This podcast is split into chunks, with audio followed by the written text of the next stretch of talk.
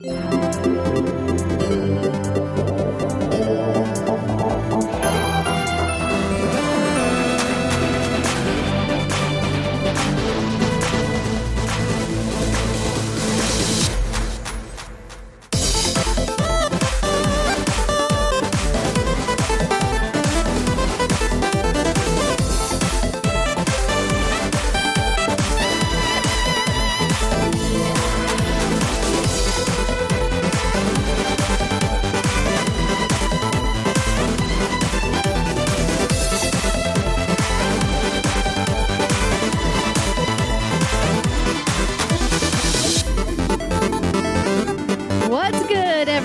and welcome to another episode of the What's Good Games podcast, your source for our video game news, commentary, analysis, and funny stuff every Friday. I'm your host, Andrea Renee, joined by one Brittany Brombacher. Hello, Andrea. It's so good to see you, Miss Brittany. You too. It's been a long time. And by that, like, it's been what, like six days? yeah, almost less. Five days? Five days. You left on Thursday, and then I get to see you tomorrow. I Yay. know. In Boston. It's going to be cold, but great. It's going to be cold, but it's not going to be the worst version of Boston we've seen. Truth. We are dodging the snowstorm bullets. It looks like we're going to get a little bit of rain, potentially some freezing rain, which Oh, is God, I didn't see the that. absolute worst. But then this weekend is supposed to be sunny and like the 30s, which is uh, for all of you listening that are on the uh, uh, metric system. That's uh, just above freezing, so close to freezing, but not quite. I'll take it. Yeah, I will too, as long as it's not below zero, because that would be very uncomfortable for all the cosplayers out there. Oh, yeah. Uh, you guys may be wondering, hey, what the heck? Where is Steimer? Why isn't she there this week? Well, she is on the East Coast. She's visiting her, her that's the word. Her family in Florida. You guys can follow her on Instagram at Kay Steimer if you want to watch some of her stories. She drove a golf cart, apparently. She's wine tasting right now. She's just living her best life hanging out with her That's folks. amazing. I would give money to see Steimer driving a golf cart with a glass of wine in her hand. I can just envision it. It's brilliant. Like, I do, also do, would pay money, but I think for safety, she should probably drive it and then drink wine afterwards. And Absolutely. else. I figure if she's on her parents' property, she can go in like circles. She can't cause too much harm. I guess that's fair if she's in an enclosed environment where there's Maybe- no collateral damage. Some padded walls. You know? Have some have some fun with it. Yeah, Yeah. exactly. uh, but she will be back on the show next week because she's joining us in Boston for PAX East 2020. We're super excited. We have a lot of stuff happening at PAX. So the episode for next week will be our PAX East panel that, of course, is happening on Saturday, February 29th at 5 p.m. in the Bobcat Theater. If you are in Boston and you have a PAX badge for Saturday, please come and join us. Unfortunately, this will not be live streamed this PAX. We did not get into a live streaming room, but we will be video recording it and, of course, audio recording it so everybody can watch it next week. That will be the episode. Plus, uh, we have a lot of other things that I'm going to let Brittany tell you about in just a second. But we announced this week, not we, I should say, they announced this week, uh, the team at Dear Villagers is having a panel on Thursday, February 27th at 2.30 p.m.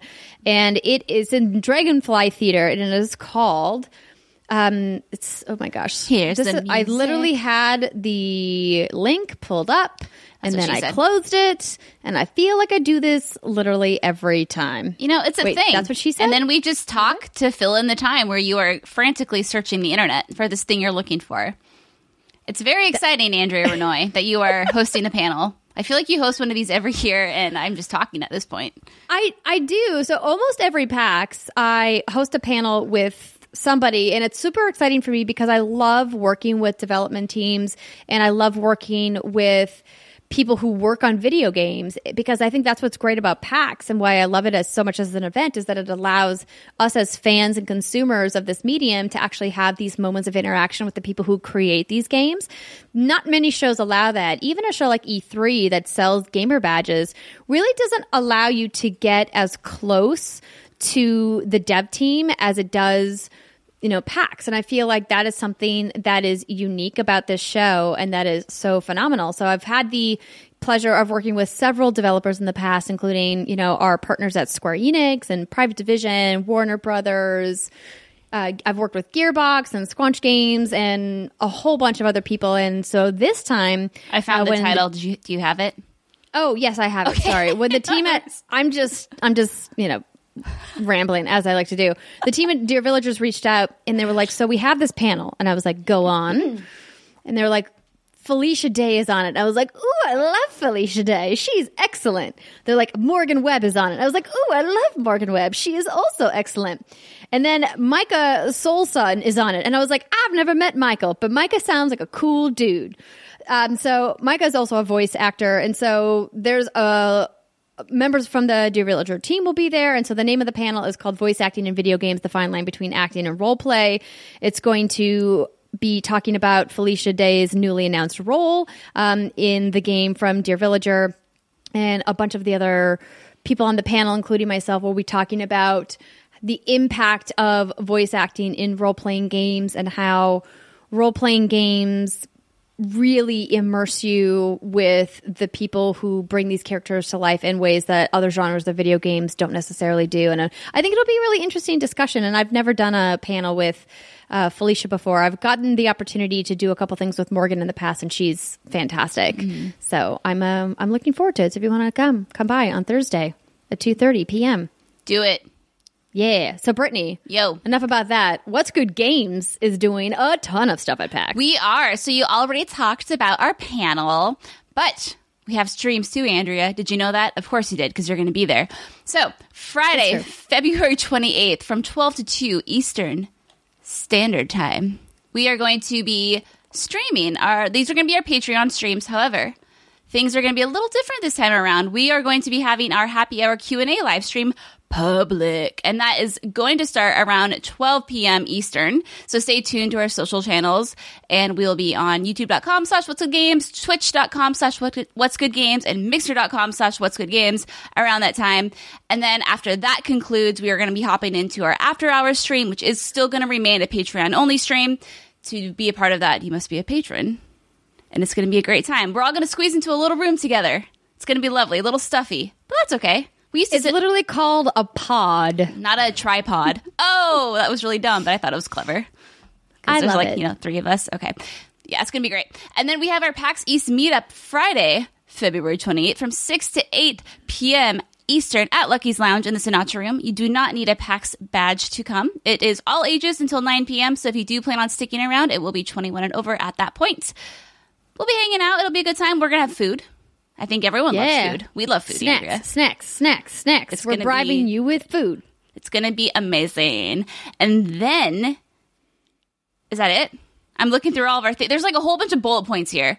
Oh, okay. Oh yeah, so at the at both the meetup and the panel, we're going to be doing giveaways. So I have oh, this Oh, yeah. giant box of prizes that include video games, it includes apparel, includes hardware, and there's a whole bunch of fun stuff. So if you guys want a chance to win some of those prizes, you have to come to the meetup and to the panel. So we had this amazing custom pin that we had oh. designed and from Matt A Plays, who submitted a fantastic design for the Extra Life poster contest back in October.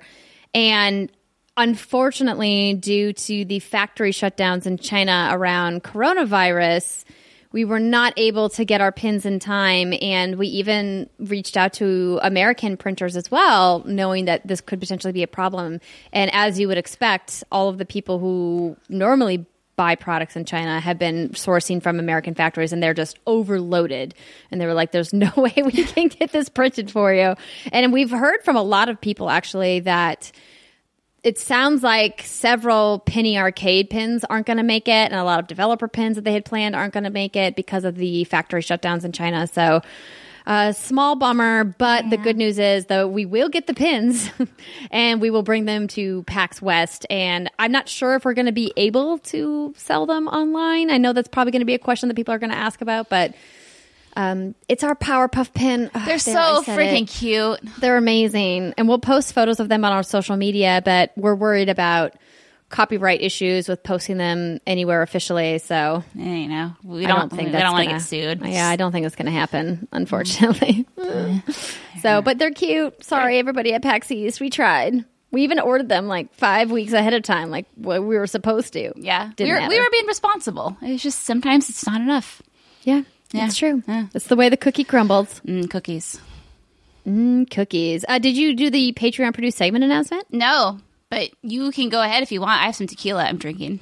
Oh, okay. Well, as you guys know, every month at patreon.com slash What's Good Games, we poll you for our Patreon produced segment. And for the month of February, we have a really fun topic, but because of the way the timing worked out with Steimer being gone and other things that we had happening in the month of February, we're like, oh dang, we ran out of days because February is short. So we're going to bump it into March, and I think we're going to talk about it with our special guest, Rihanna Manuel, who's joining us on the panel in Boston because she is going to be joining us as a guest on the show the week after to talk about everything we saw at PAX. So it will be fun to do that segment with her. So if you're like, what happened to the segment? Don't worry. We will bring it to you in the near future. Bum, bum, Okay. bum. Uh, thank you to this month's Patreon producers. Speaking of which, Chewy's godson, Alex Rigopulos. Oh, who we got to see at Dice. He's so lovely. Um, Daniel Hull, Faris Attieh, Mohammed Mohammed, Marcus Brown, Daniel Hull, and Punkdefied. Did you leave it in there twice again? Is It's a joke. It's a joke. Daniel reached out, and he had, don't remove his name. How dare you? Daniel reached It's not out. fair to the other producers. it's kind of a long running joke. Deleting it. I to deleted see, it, Daniel. to see how long we could get Yeah. Well, Daniel, I guess that's over. But we got her for one more week, buddy. We did the thing. What about what about Mohammed Mohammed? Moe Mo has been a Patreon producer for a very long time. We haven't read his name twice. Mohammed Mohammed. Just read it twice. There you go. There you go. Technically, we read it twice every month. That's No. true. Okay. Um, welcome to our Patreon community. Justin Solomo, Jonathan Harris, Tyler Brebner, Corando Martinez, Ian Sear, Albert Menefee, and Daniel Richardson. Thank you so much for signing up to be part of our fantastic community. Hope you guys join us on your first stream this Friday.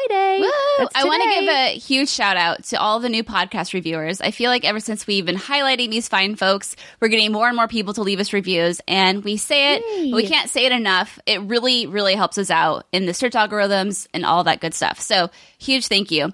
And this week we got Worms Yo, Just Malone, Mito Gomez 713, Berna Appetit, Pineapple Pizza Sucks MD, fantastic. And this person in the review said they also love Jeff, which is so I saw that. I saw that review. I was like, oh my gosh, this Jeff thing's never going to die. so good. Wasky one, Saku Blade, Roblox, aka 11 year old Tommy. and this was this kind soul's review. Hello, my name is Tommy, and I'm 11 years old. I don't know if I should be watching it, but I like it, so I am. Freaking cracks me up. I saw that and I was like, oh no, Tommy. We'll teach you things, Tommy. Thank you for listening, and don't tell your parents about us. We'll teach you uh, things. Tommy. We got Narcus underscore zero one, AJ Rabbit 92, Star Killer 2007, Super Rubio, and Jason Time is zero Savoie. Savoie. So thank you all again. It really does help us out, and we appreciate you taking the time. Thank you. Mwah. Also, Andrea, like I mentioned earlier, I'm trying tequila this week yes. it's a it's an experience. I told you before we started shooting that it feels like I'm biting into cacti. And I, once again, am super confused about where this analogy is coming from. But you know what? That's okay. I don't have to know. You don't it's have to. Not, it's not necessary for me to know. It's like my balloon water analogy. It makes sense in my head. Yes. It's a Yes, special it place in there. But I'm glad that you're drinking tequila. Um, even though I did pick up, as I texted you, Oh yeah. Peanut butter bourbon whiskey. I'm so excited. I've seen Uh, this. I've seen this advertised. I haven't pulled a trigger, but you did.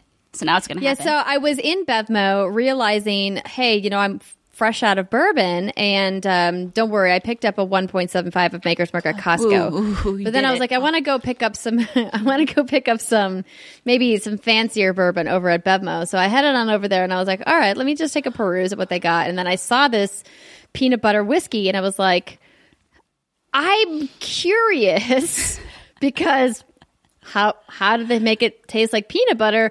Also, is it like sweet? Is it more nutty flavored? Is it Mm. really strong, or does it still retain the flavor of of the whiskey? And I was like, there's only one way to find out: There is to go. buy it and try it For science. So it's going to be part. Uh, we're going to make a special video, and it'll be fun. I'm so we'll do that excited. next time you're in town. Okay.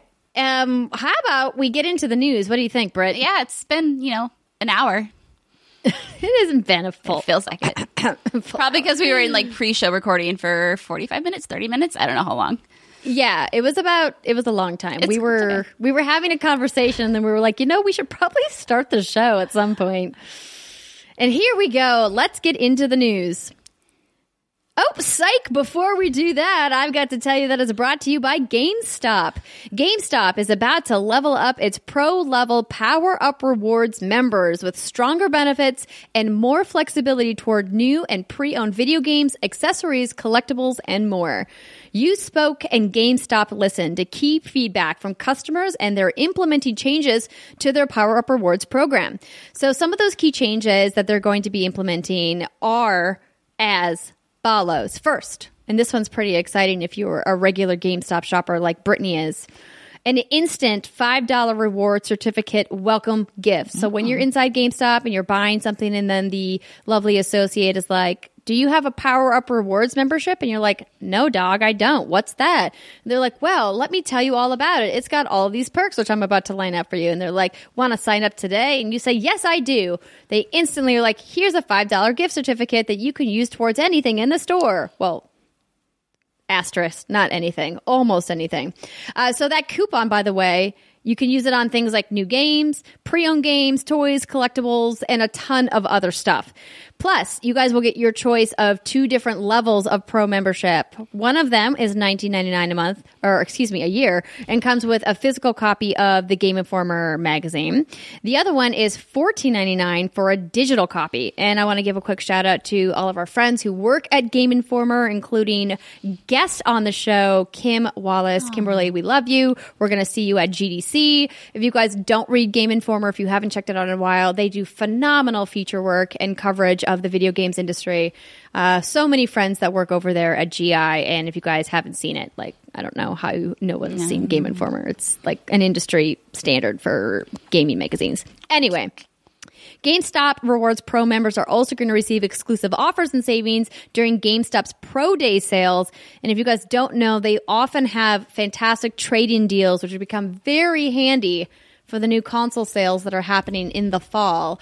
I remember when I traded my day one Xbox One and traded it in on Pro Day. So I got extra bonus credit to buy an Xbox One X, and it was like chef's kiss. I was like, thank you, GameStop.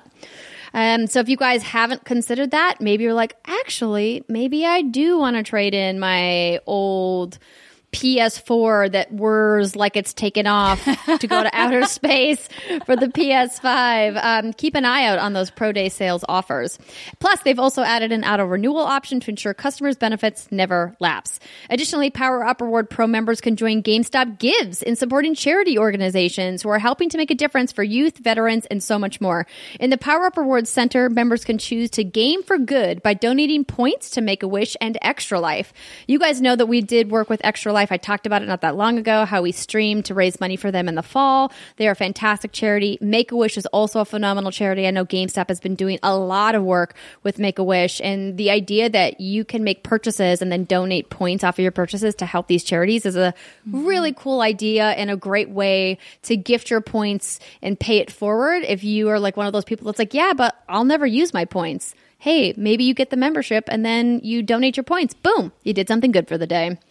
If you guys want to learn more about GameStop's Power Up Rewards Pro membership program, visit www.gamestop.com slash power up rewards.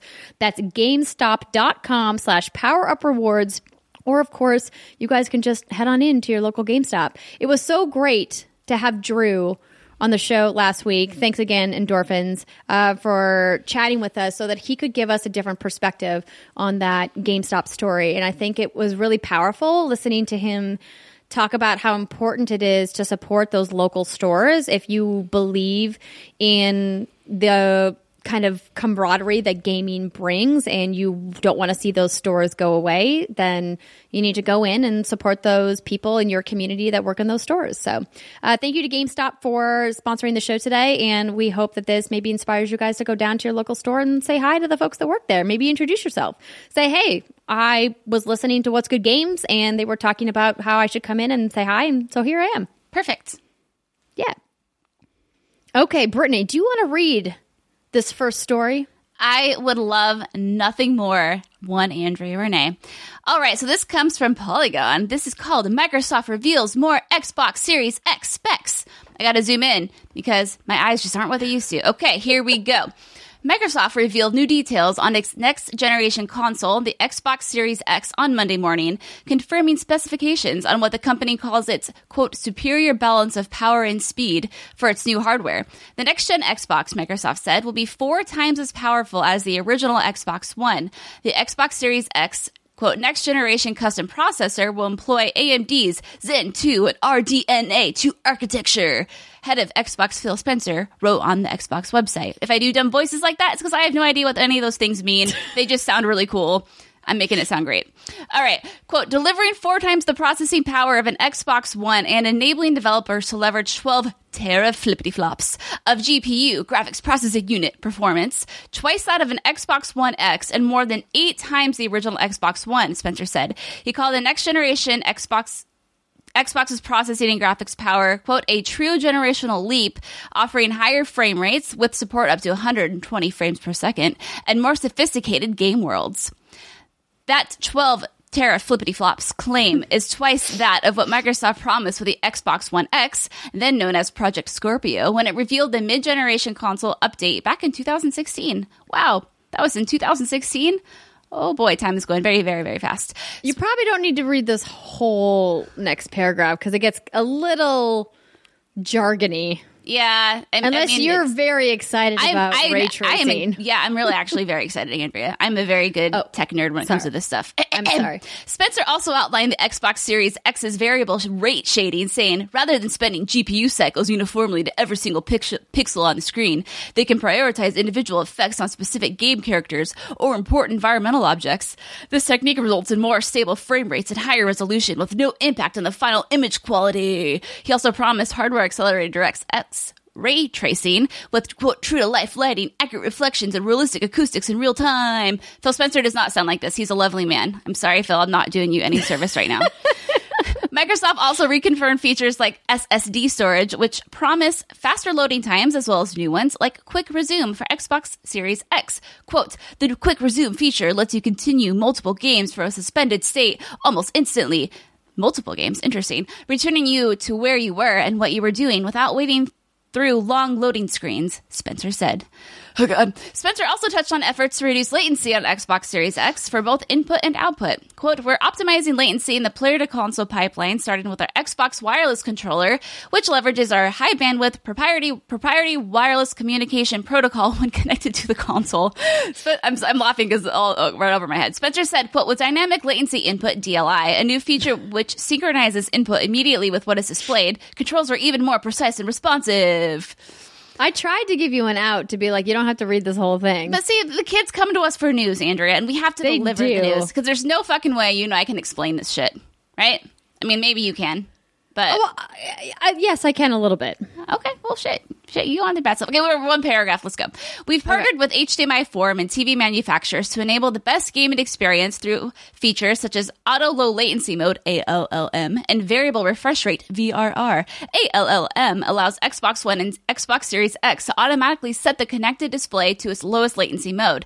VRR synchronizes the display's refresh rate to the game's frame rate, maintaining smooth visuals without tearing, ensuring minimal lag and the most responsive gaming experience. And then you can, of course, go to the company's Xbox Wire post for more details. If you could possibly want more jargon, over to the Xbox Wire. Um, so I think that this is all really exciting and very interesting, but a lot of what they're saying here is going to be dependent on a variety of X factors.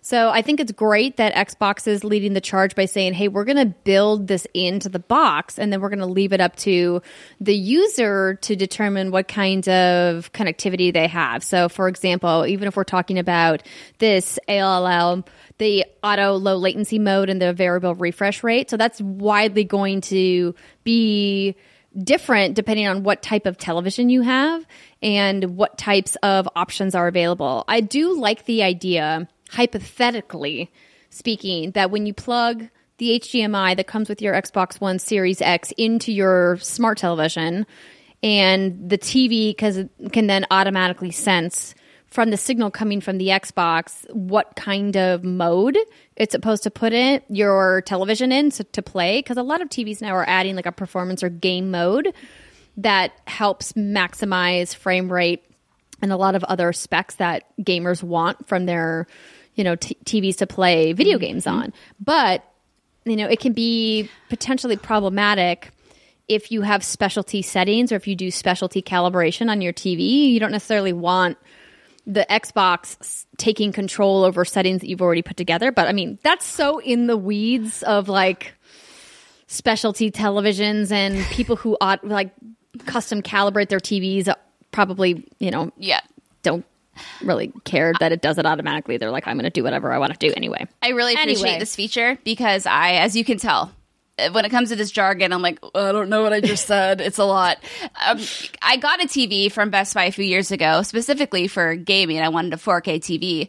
Unfortunately, I was. I mean, this is my fault for not doing my research, but the TV that was suggested to me by the employee um, suggested one that's not great for gaming. The input lag is really bad, and it's not great. I'm actually looking to upgrade. But the problem is when I'm trying to play these games, I don't know what mode to get in because I feel like if I want it to look beautiful, the input lag sucks. But if I don't want the input lag to go away, I have to tweak it so that the game doesn't look great. You know, it's it's a confusing thing. I like the idea of just plugging it in and walking away from it and be like, you go on your bad self, technology gods. Yeah, and think that's the problematic thing for a lot of people out there is that they want to be able to have control over this and they want to be able to not feel stupid when they talk to somebody about it, right? And like I think people who are big tech heads sometimes have this tendency to talk down to people who don't understand the differences between you know, frame rate and resolution. And it's like, yo, dog, most people don't. Like, and it's okay that they don't. Uh, what I think is really great about what Phil is saying in this article and what, you know, Xbox is doing with Series X is that it seems like they're building in more high end features to give people more options. But what it comes down to at the end of the day is no matter what the box is capable of. It comes uh-huh. down to uh-huh. the software and what the developers build in. Certain games allow you to toggle the difference between frame rate and resolution, which you're going to optimize performance for, but not every game does. And smaller games certainly do not.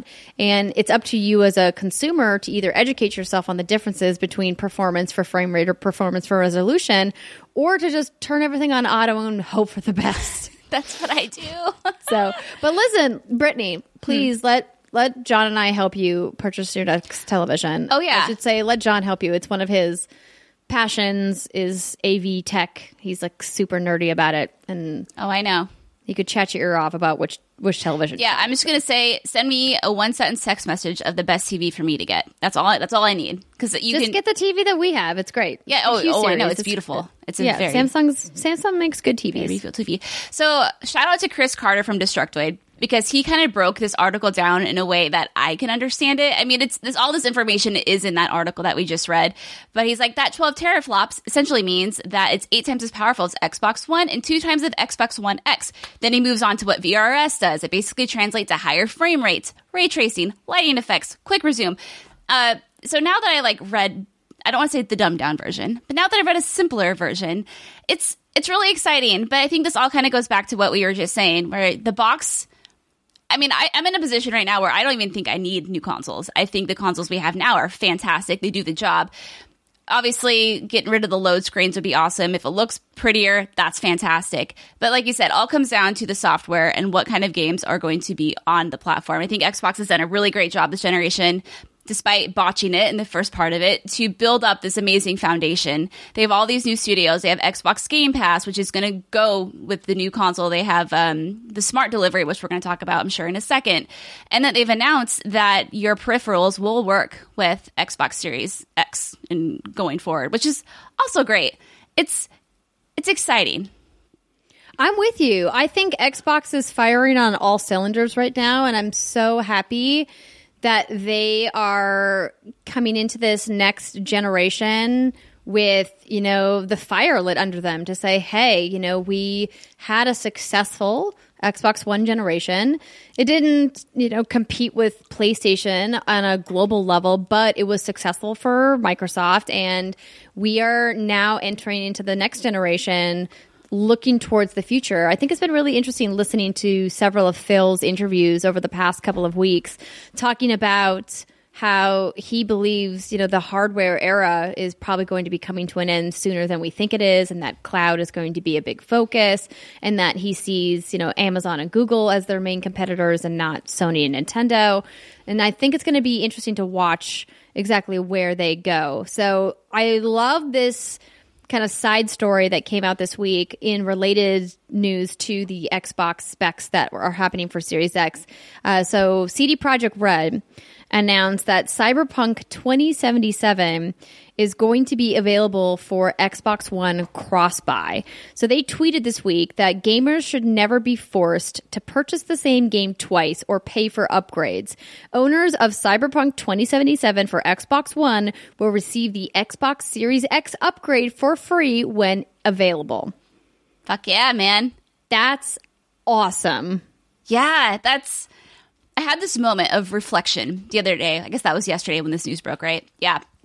Um, where I was just thinking about, you know, back in the day, you know, you have a Super Nintendo, it's a cartridge. You get your cartridge, you stick it in, that's the game you have, right? And then, like, the next revelation, there's games that can be patched. And now, this new revelation of we've come so far from those days. Now it's, you know, you buy one game for one console and it will work on the next generation console whenever you're ready to update. And it's just, it's crazy. This is the stuff I think next generation is made of.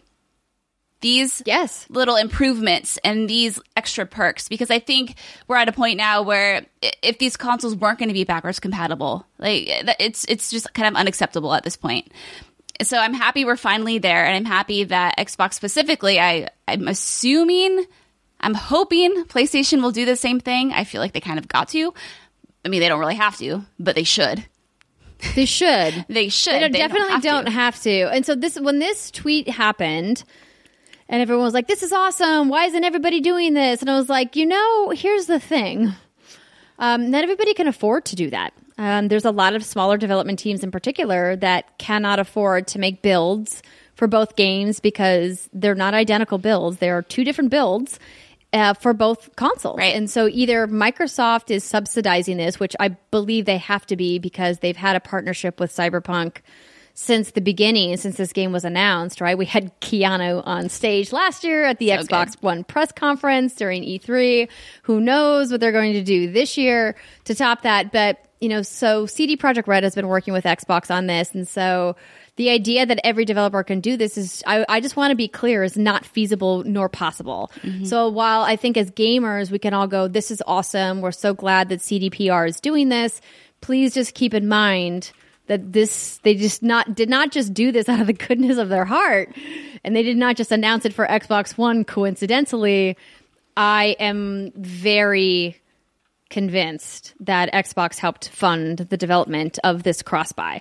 And is Xbox going to do that for every game? Definitely not. They can't afford to do it for every single game out there. But we're hoping that some of the bigger publishers, like your EAs, your Ubisofts, your Activisions, your Bethesdas, etc., will look at the cost and go, "Hey, what can we do to try to encourage gamers to keep playing in our games and our ecosystems moving from one generation to the next. This has always been a problem, mm-hmm. right? When we swap generations. I think this is the first generation that I can remember in a long time where it feels like the technology is not super far apart. Right. And so it's not going to be as big of a challenge. But what the thing that they haven't announced is, and maybe this is in a Q&A somewhere, and I'm not sure if there's an answer, is will I be able to bring my save? That to me is the most important part. We've seen a lot of You can. cross. You can. Yes, I have a thing Boom. here. There it is. Uh, yeah, this is a quote from Microsoft. We're also investing in consumer friendly pathways to game ownership across generations.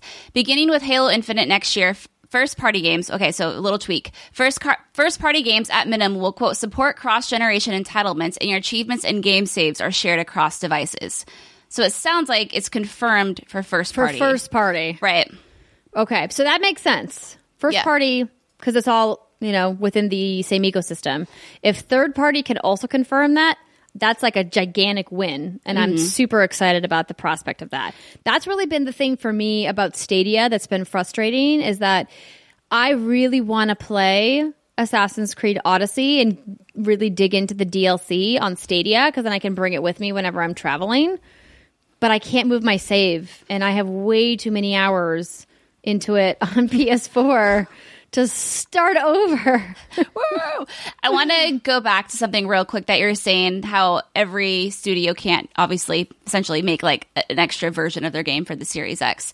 Um, for what it's worth, the Xbox Series X, and this is via Tweaktown, will have its own built-in boost mode functionality that automatically and natively upscales the performance of all supported games across the Xbox, Xbox 360, and Xbox One eras.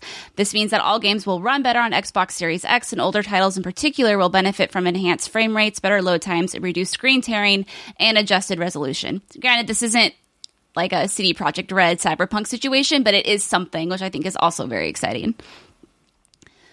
So, yeah, they announced that a while back that they were essentially going to take their backwards compatibility program that they have on Xbox One, also make it available on Xbox Series X, so that games that you bought on Xbox One, you can essentially upres, you know, on, that shit. on Series X, which I think is awesome. And I think during that discussion, we talked about how we don't really go back and play older Xbox games. Oh, that's true. Yeah. And we were like, Yeah. that's cool.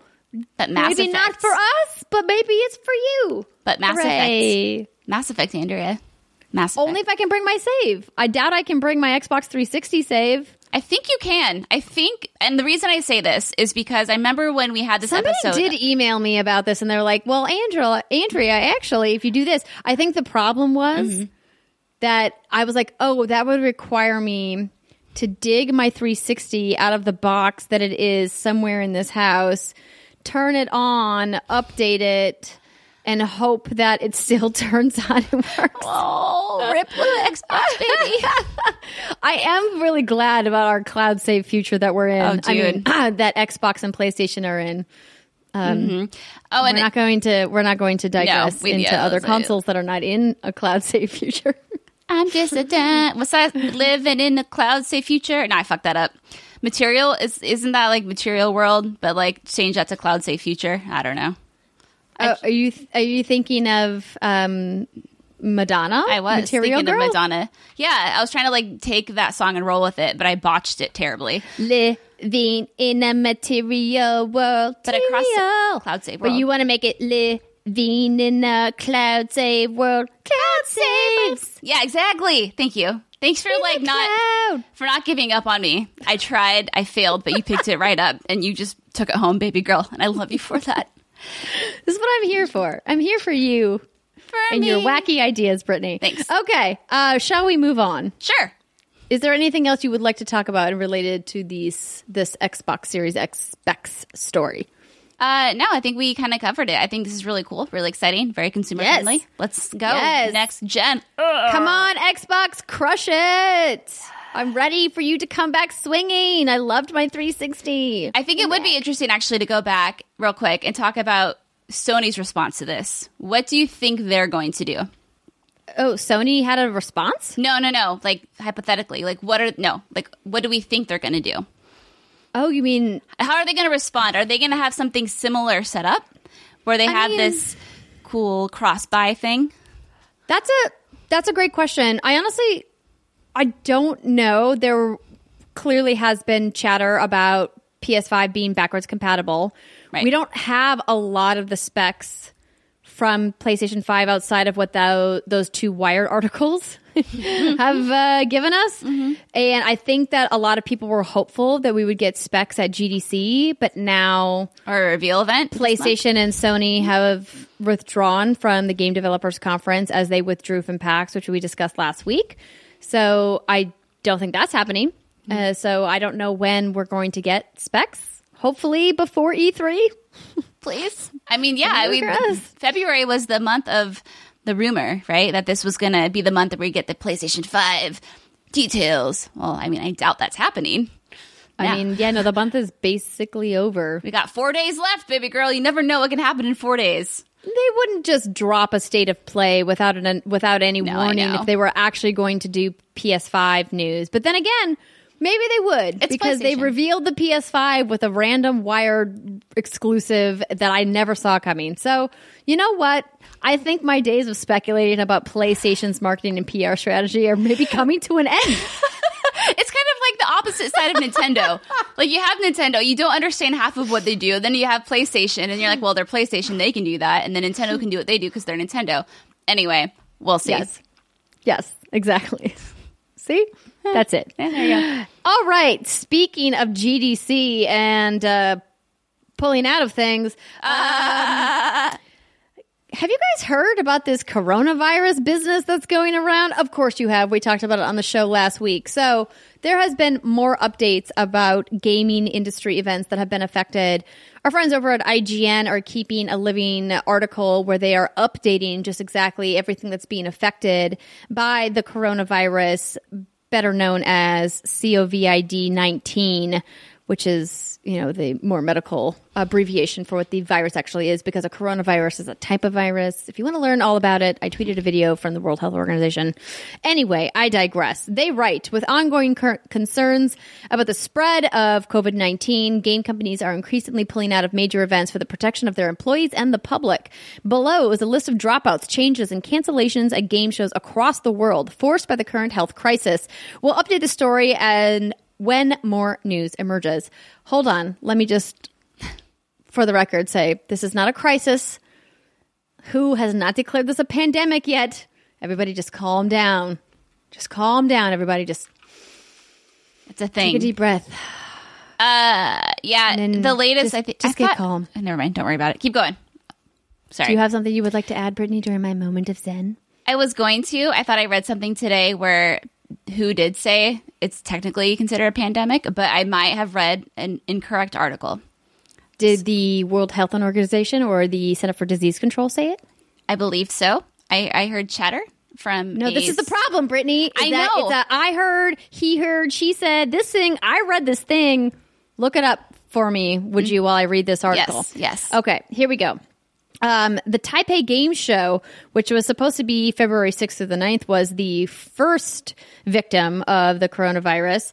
Um, that happened, um, you know, obviously a couple of weeks back. The show has been postponed to an unspecified later date.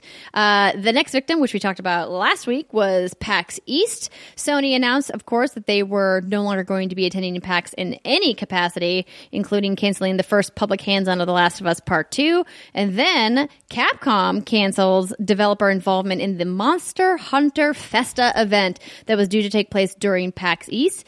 The event itself will still take place, apparently, but just nobody from Capcom will be there. Yeah. Which is a little crazy to me, but sure. I guess they were like, listen, we paid the deposit for the party. They're not going to refund us our money. We already bought the Trade Pass mini sliders. Somebody go and eat the food and drinks that we bought. We'll do that. We'll be there.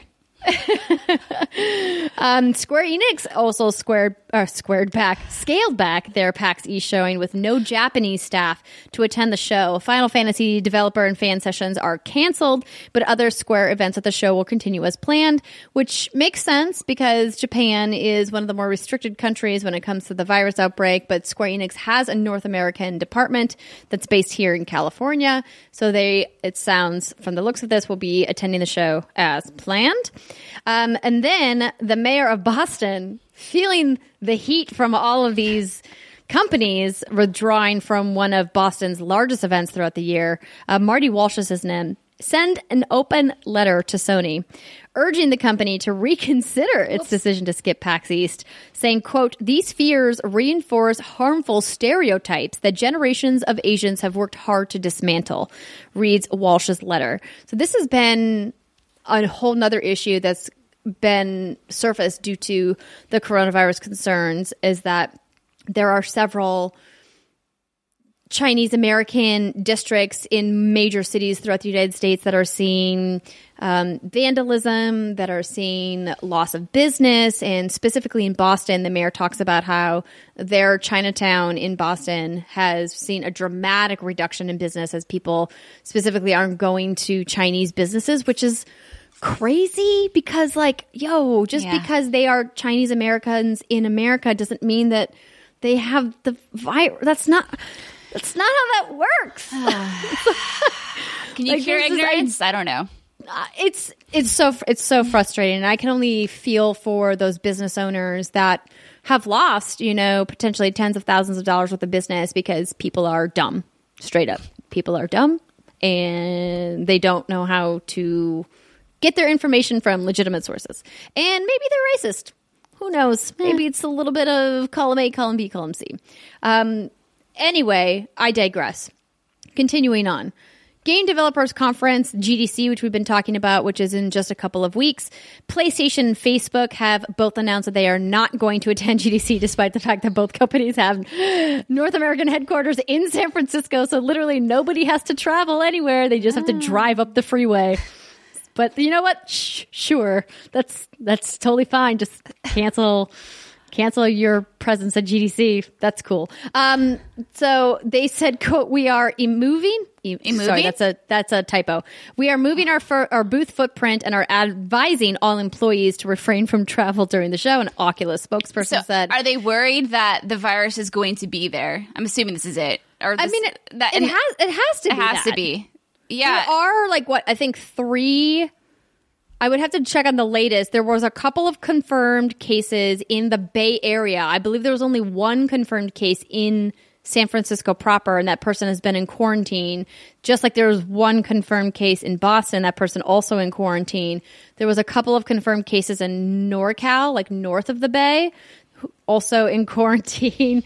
Um, and I don't know what the latest is in San Francisco, but I'm not going to rehash the argument we had last week. I'll say the same thing. Educate yourself. If you're worried, if you're part of a, a fringe group that is incredibly at risk, make your own decision for yourself. I think that this is absolutely asinine. I cannot believe that Facebook, a company whose headquarters are literally like 20 miles down the freeway from GDC, are like, we're not going to be there. Oculus can't be there. Sure, don't fly your devs in that are from out of country.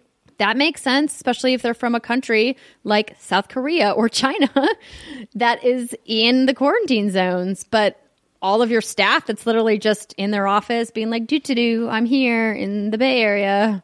I don't know. I don't get it. There must be something at work that I don't understand. Um, and then more more people um, apparently jumping on the bandwagon because they're like, oh, well, other people are doing it. Why don't we do it too? Kojima Productions is now pulled out of GDC, canceling two sessions at the show, including Hideo Kojima's talk on the design philosophy of Death Stranding, which was one of the more widely publicized and marketed talks of the conference. And so that's going to be kind of a big blow for devs who are really looking forward to seeing him publicly speak because he doesn't do a lot of public speaking Right. About his development. So that's really a big bummer. But Japan, of course, one of the more affected countries, so not surprising. EA has now said that they're also canceling their participation in GDC, as well as, quote, limiting attendance to other unspecified events. The company will also restrict non essential travel for employees. Also, PUBG just announced a few hours ago. Yes. PUBG Corp that they are also pulling out. Um, which again, No, South that Korea. makes sense. Yeah. PUBG Corp is a Korean company. They're the second most affected country next to China. When I heard that, I was like, now that is a company that makes sense. Like the vast majority, they do have a North American team, but that team is much smaller. The core of PUBG Corp's development team are Korea based. And so I was like, of course, that makes sense. Like for Mobile Congress, this other major show that got canceled in Barcelona, it made sense that they canceled the whole show outright because mm. several of the major exhibitors there are Asia based companies. So for GDC, I'm just like, wait, what? A friend of mine texted me was like, so what's the over under on them just canceling GDC oh. outright? I was like, first off, I really hope that nobody at GDC is considering that kind of hyper reactionary um, solution because the amount of money that developers pay to be part of GDC that they will lose is cannot be overstated.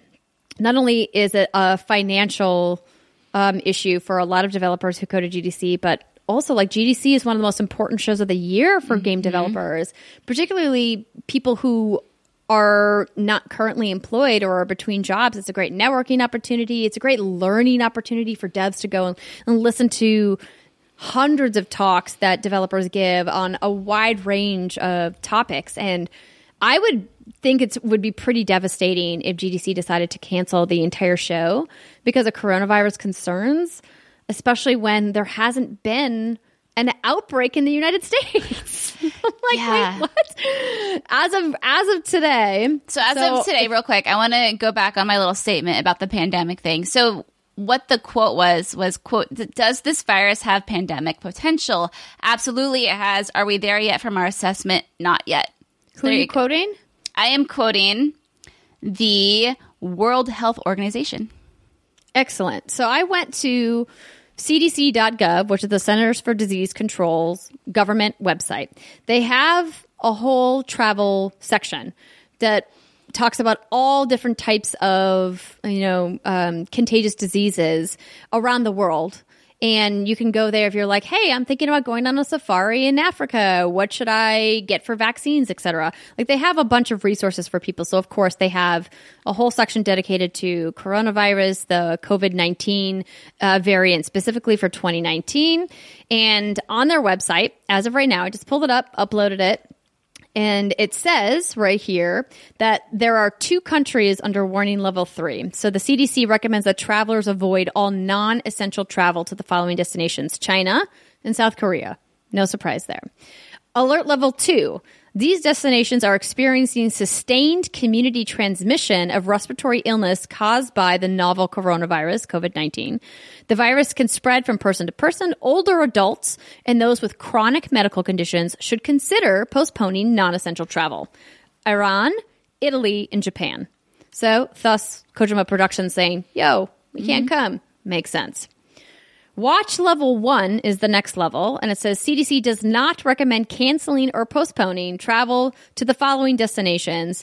Travelers should practice usual precautions, and then it's Hong Kong is listed there. Um, other destinations with apparent community spread for people to be aware of that, but the CDC is not recommending changing any travel plans include Singapore, Taiwan, Thailand, and Vietnam. And then literally everywhere else on the planet a okay for coronavirus. Yeah, it's it's tricky. I think. I mean, granted, the coronavirus has you know it's killed a lot of people, and that's awful and terrible. I think what you see is just people tend to over exaggerate in certain situations, as like you see in the states and the kind of panic that we're seeing. I don't think it helps either when CDC puts out statements like they did I just had it up. I just closed it today where, you know, they say that, you know, disruptions could be severe. We could see schools closing down. We could see this happening. And I think people take that and instead of thinking about it logically, they go into a panic mode. And maybe that's a little bit of what we're seeing here. Maybe it's kind of a liability thing. I don't know. Either way, Andrew and I are going to all of these events Yes, we and are. we will be your guinea pigs. so you don't have to worry about it. If you're going to stay home, well, we got you. Right. I just, I just, I can't. Mm-hmm. I talked to my mom about this a lot because she works for the Department of Emergency Preparedness and Planning for the state health department underneath Homeland Security. They literally, it's literally her job to do preparedness and planning and response for pandemics. Like literally her job. Your mom's awesome. She is. She's a badass. And if you were at PAX West, maybe you guys met her, uh, her and her wife at the meetup. They're great. Probably one of my like, "Mom." favorite couples ever. Just throwing that out there. Aw. They're so cute. you said that. Um, but I was like, so I was like, so mom, should I should I be freaking out? She was like, no, don't freak out. Stop stop freaking out. Who's freaking out? And I was like, not me, mom. Everyone. But everybody else, she's like, listen, the CDC's worst problem right now is all of the misinformation that social media and the internet is spreading, and they're trying to combat it as best as they can. And it certainly doesn't help when the president of the United States is tweeting misinformation about this outbreak as well. And citing facts that were from a completely different virus outbreak than COVID 19. So, all I would say to you is again what I said last week, and then I'll be done talking about this. I'm just going to smile for the rest of the segment. Go ahead. I'm just going to say this one thing. Don't believe just anything you read online, even from major news outlets. And that pains me to say, as a former journalist in a past life who went to journalism school. They want your clicks. Okay, back to smiling. They they they want our clicks. Go to the Center for Disease Control. Go to the World Health Organization. These are the people who are tracking this in real time. Those are the people you should trust. End. Rant. Done. ah. Over. Okay. Shall we Oh, talk you know about? Yes, go ahead. Yes, oh, no- Brittany. Oh no, is- I was just going to move on. yes, let's move on. Okay. All right. Next, we got a thing from Kotaku. YouTuber banned from every EA game and online service after rants and threats. Kurt, Kurto, is that a zero or a four? I don't know. Your name's dumb. Kurto four one one Fenech Fenech. A FIFA pro who is probably more notorious famous for his YouTube presence has been hit with one of the most severe online punishments I've ever seen. This is the author saying that having been banned by EA from playing any of the company's games online or even accessing any of their online services. The ban comes after Fenech's long-running feud with EA, which we've covered previously, reached a breaking point with EA issuing the following statement earlier today. On November 2019, after a series of code of conduct violations as part of the EA Sports FIFA Global Series in which he threatened employees and other players, Kurt0411 ha- uh, was banned from competing or attending any EA Sports FIFA 20 Global Series events or future competitions. Since that time, Kurt has continued to post abusive and threatening messages and videos about EA employees and competitive players on social media, and he has encouraged others to do the same. His messages have crossed the line of decency into very personal attacks and breach our terms of service. We will not tolerate threatening behavior. As a result, today Kurt 0411's EA account will be banned from playing our games and accessing our services due to these serious and repeated violations. We build games and communities for players to have fun. Creating a safe and enjoyable experience for everyone without fear of harassment or abuse is a vital part of that. Our terms of service include a code of conduct that we ask players to abide by to keep our communities healthy and safe. We have an ongoing focus to create communities where everyone feels safe and respected, including in game toxicity reporting tools as well as new moderation tools. And we will continue to add more features. And then going back to the article. While the ban seems incredibly harsh, there's an argument it sets a heavy handed precedent. Fenech's conduct has been extreme, and his monologues against FIFA have moved from simply complaining about the game to deeply unhinged tirades and threats against the game's developers. Here, for example, is a video from last year where an expletive laden brand accumulates his in his spitting on an EA Sports scarf. Wait, a sports scarf? Expletive, expletive, Expletive. laden rant. Yeah, so I I saw the EA include- Sports scarf, and I was like, "What?" Yeah, so I didn't include this video. If you want to go find it, you can. It's quite frankly, it's it's a little boring.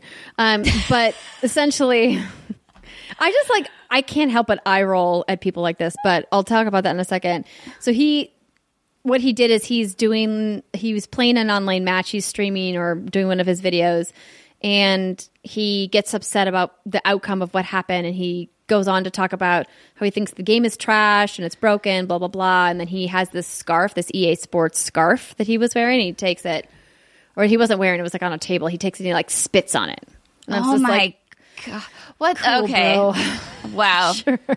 All right. Uh, well, a paragraph left here. Shortly after his ban, a number of EA Sports employees had their Twitter accounts hacked. Well, Fenech was telling viewers of his YouTube channel extremely normal things like, quote, in reality, every single one of these employees who has worked on the last couple of games should be unemployed right now. And quote, it's about damn time you start caring about us. We deserve justice. We deserve a damn football game. And as of last week, Fenech went so far as collabing on the deeply cringeworthy diss track aimed at EA over a football video game. Are you fucking kidding? I'm not.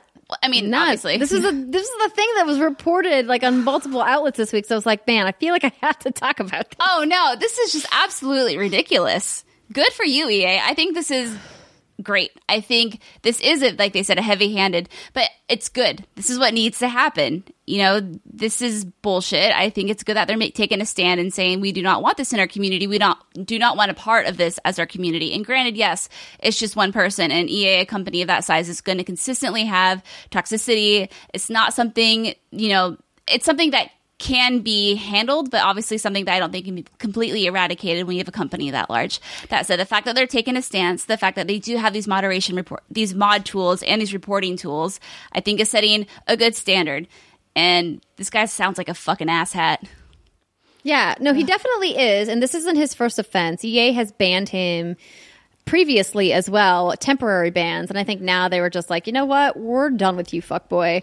So I really love that EA is making big efforts to combat toxicity in a lot of their communities. So as we mentioned to you guys before, What's Good Games was hired by EA to be part of their Building Healthy Community Summit before EA Play last year. And that really helped kickstart, I think, some conversations both externally and internally among their teams and their game changers about how do we combat unhealthy conversations online, things that are toxic, things that don't make our community a fun and safe place to be. And what can we do about it? Not just from like a big top level like EA wants to stand against harassment because of course they do but how do we in practice have this trickle down through all of our different teams as the largest publisher in the world to say we need to do more to make our communities better and it's really interesting because when Brittany and I were at Dice just a couple weeks back, like this was part of the conversation we had at our roundtable, right?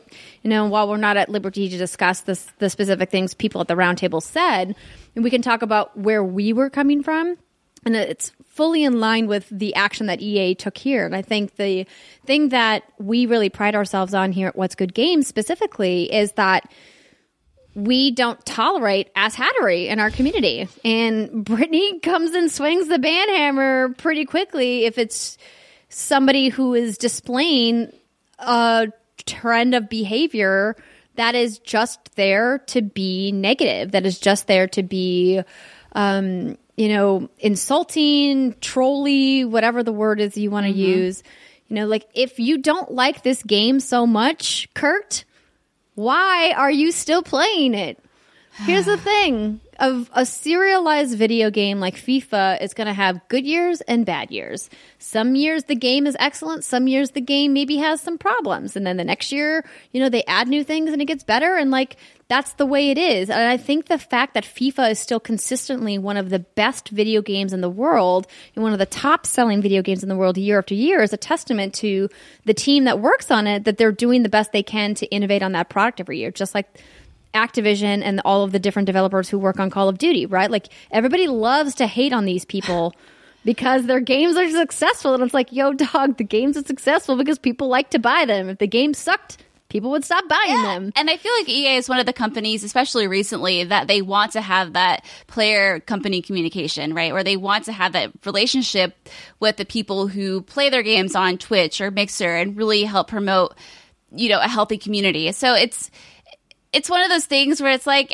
you don't have to be such a dick. You know, like you don't have to. If you want to get your message across, if you have a large enough following, I guarantee you know people at EA. I guarantee you there's a contact, someone you can chat with and be like, hey, I think this thing could be improved that way. But then again, Andrea, herein lies the problem. That requires logic and a level head. And so many oh, people oh, don't yeah. require those two mm-hmm. things. It's true. Britt, you're so ah, smart. I like to think so. Yeah, yeah, I think that's the thing that we always get into with people who are being negative in our comments is we never want people in our community to feel like they can't have a dissenting opinion. Yeah. We absolutely want to hear from multiple points of view and we want people to feel comfortable having critical thought because obviously we are critical from time to time even though we focus on positive coverage because that's what we enjoy. We like talking about things we love, not things we hate.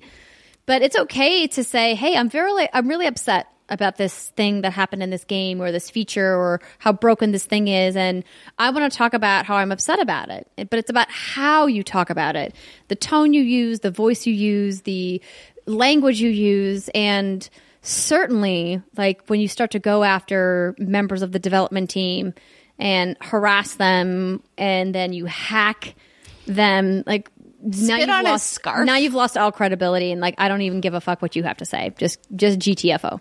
Just I, goodbye. I, You're done. It's like I spit on a scarf. Like, wow, Cool, bro, that's mature. That's really cool. And actually, yeah, going back on what you're saying, some of my favorite comments on our channel are the ones where people said, I was listening to the show and I was yelling to myself because I disagreed with a lot of that you're saying, but I love the show. Like, good job, ladies.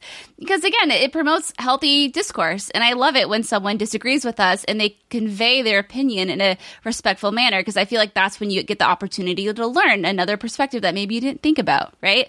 So it's a good thing. Anyway. Yeah, I mean, like, shout out to Molly Bittner, who tried her darndest to win me over with her very compelling dissection of Death Stranding's mechanics and why it was so ingenious and amazing. And I was like, listen, Molly, I appreciate the effort that you've put into this. And I love that you love this game. I love that people love things because life is about loving things and it should be more about loving things but I'm still going to respectfully disagree, but that's okay. But what I think is great about that interaction is that we were able to have a dialogue about it, just like she was able to have a dialogue about it with several other people, you know, in, in different forums about the game to be like, this is why I thought was so great. And it was a way that I hadn't thought about it. I was like, you know, I never thought about it from that perspective before. And I think that's cool. Yeah. Still not for me, but I'm not mad about it. On that note, facebook.com slash groups slash what's good games. We haven't talked about it a while on in a while, but we have an awesome Yeah. community of I don't know, like twenty three hundred people now at this point. Um who are all curated, so we don't just add anyone. We only add people who answer the question. So we make sure that we have people who actually listen to the show, who know what our thoughts are about respect and healthy discourse. So if you want to, you know, talk with some like-minded folks, you should check out that Facebook page. It's a good group. Yeah, buddy. All right. Let's talk about something happy. that sounds great, Britt. Yeah. So, in case you missed it, we did have the Animal Crossing um, note in here, but I couldn't tell you anything that really happened during that because I was at a preview event and then I just kind of went home and slept for three days. Yeah, so the Animal Crossing direct happened the day before the podcast posted last week. And so I did some rounds on Twitter looking for some news. And I feel like all I kept coming across was these Isabel and Doom memes. Those are so good, though. which is amazing mm-hmm. because as you guys may recall doom eternal and animal crossing new horizons have the same release date and bethesda like started tweeting at nintendo and then there was all this fan art that kind of surfaced of of her with Isabel, yeah. the slayer uh, isabel yes and i was just like i kind of got down a rabbit hole looking at all these cool artist renderings that people were making of these two characters which don't belong in the same universe at all but and then I was like, wait, what was the direct about? I totally thought that I was supposed to be looking that up. So well, it happens. And I think there was an update about the backup issue. oh, Um, I'm there now? I think they essentially said they're working on a fix. I don't know if that's what we reported last time. I don't even understand. All I know is people liked your rant, Andrea. They uh, we got some concerns that make sure you were okay, that you didn't blow a blood vessel or anything. But I told everyone that you're fine. yes, You did okay. You're I doing did. good. Yes. So okay, there's Animal Crossing. Things happened. That's about as much as you're going to get from us. All right. yeah. Well, they talked about the Nook Miles and the app and the new progression system, and um, you know, they talked about some characters that are returning, uh, returning.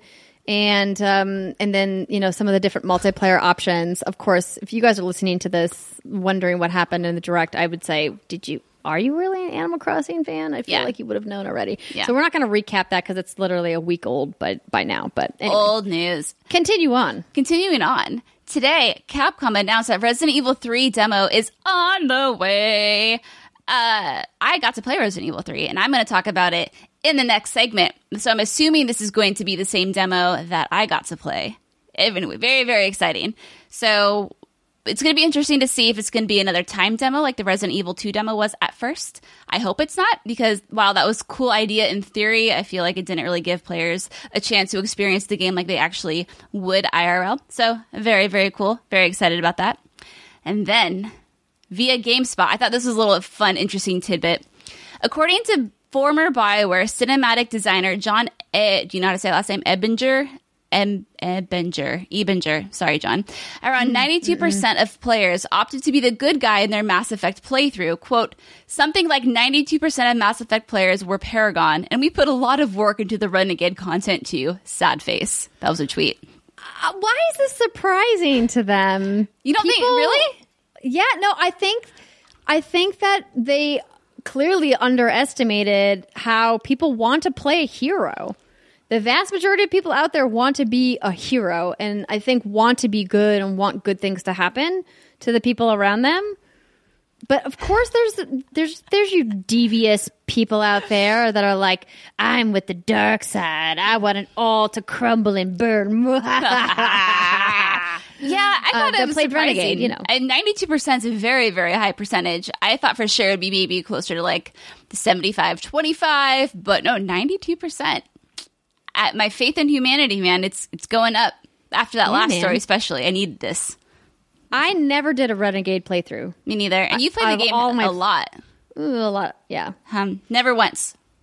Nope. Hmm, Never had a desire because like I don't I don't find it enjoyable. That's why I got kind of frustrated with some of the um, choices, conversation choices in some recent games that I've played. I think there were some conversation choices in the Outer Worlds, some conversation choices in Life is Strange too. That I was like, why are these like why are these people being such dicks? Hmm.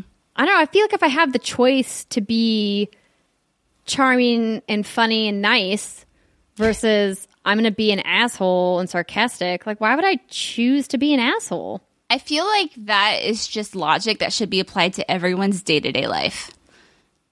You know? But that's yeah, no, I agree. But I think that's also just inherently who I am. This is where we need Steimer to come in and be like, "Well, actually, let me tell you why being salty is the best." Um, but she's not. She's, She's not.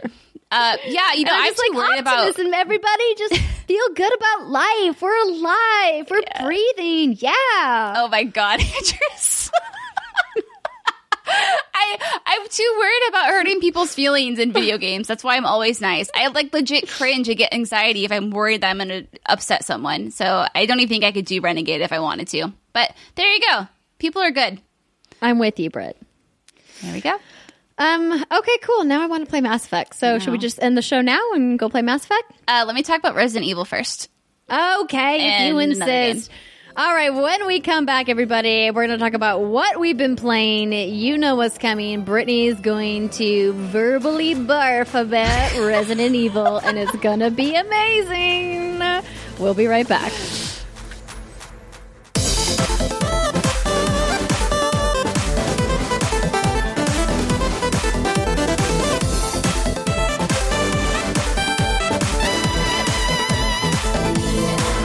What's good, everybody? Welcome back to the What's Good Games podcast. It's segment two, where we talk about what we've been playing at any preview events that we have gone to. And you may have noticed last week, Brittany teased that she played not one but two secret games that we are now going to talk about. But before we get to that, I want to let you know that this segment is brought to you by Logitech G.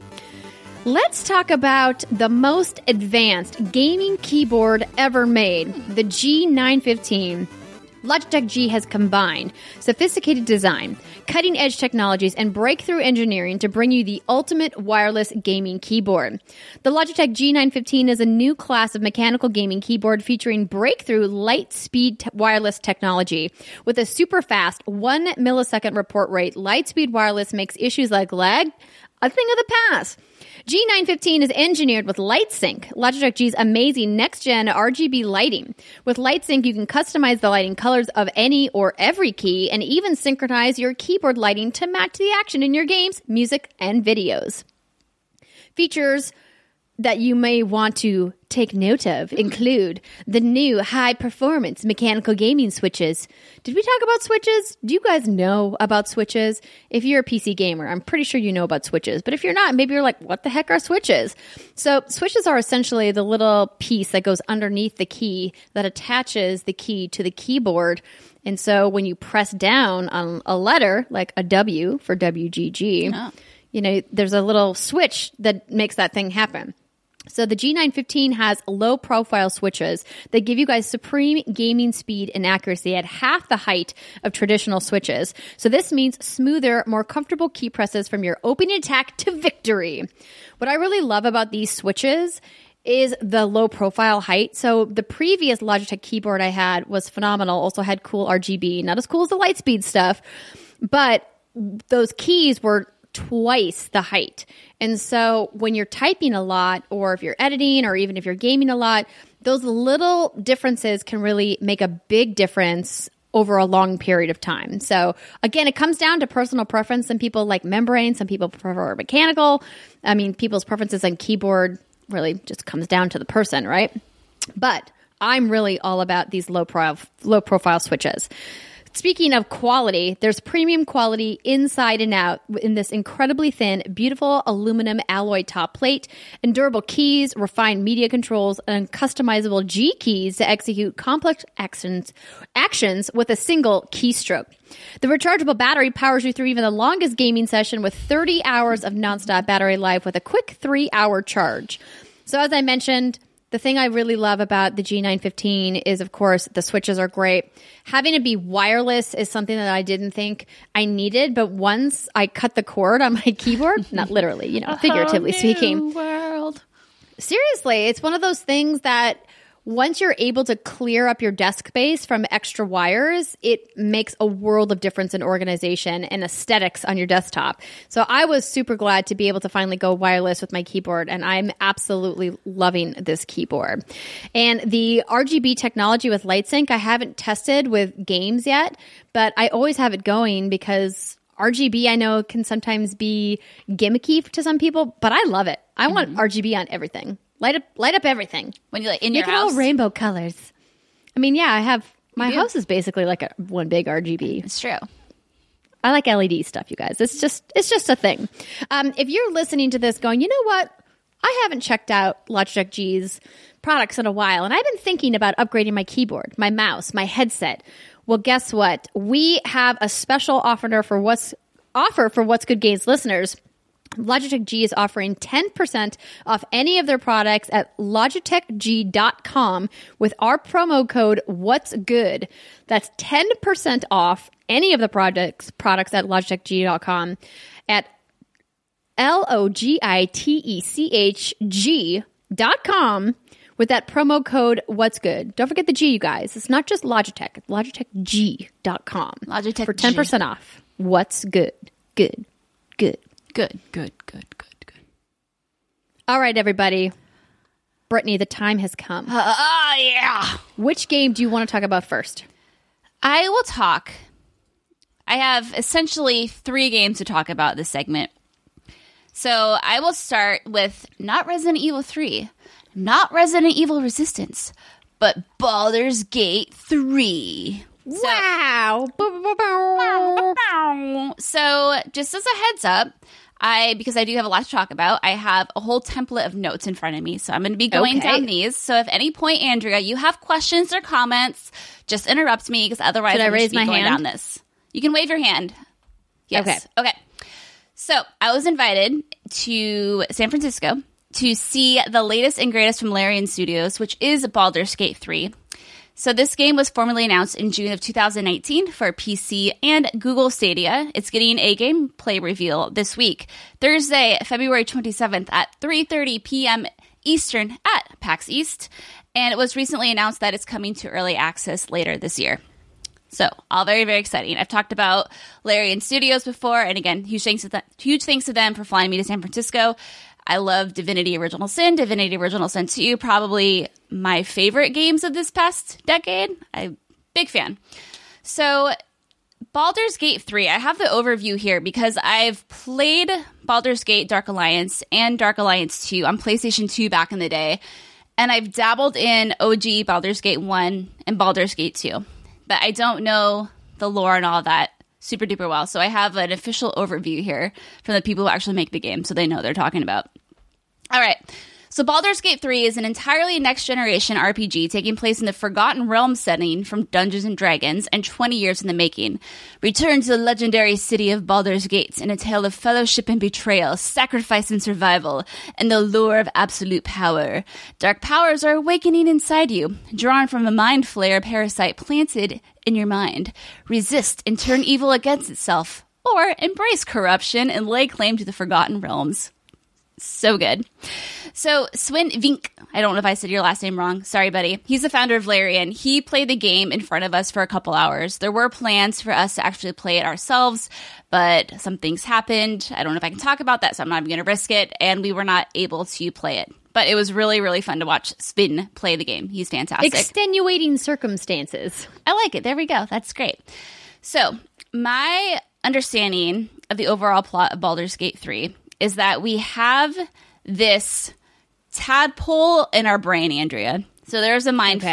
flayer. We were going about minding our own business, and a tadpole was inserted into our brain, and it went through our brain through our eyeball.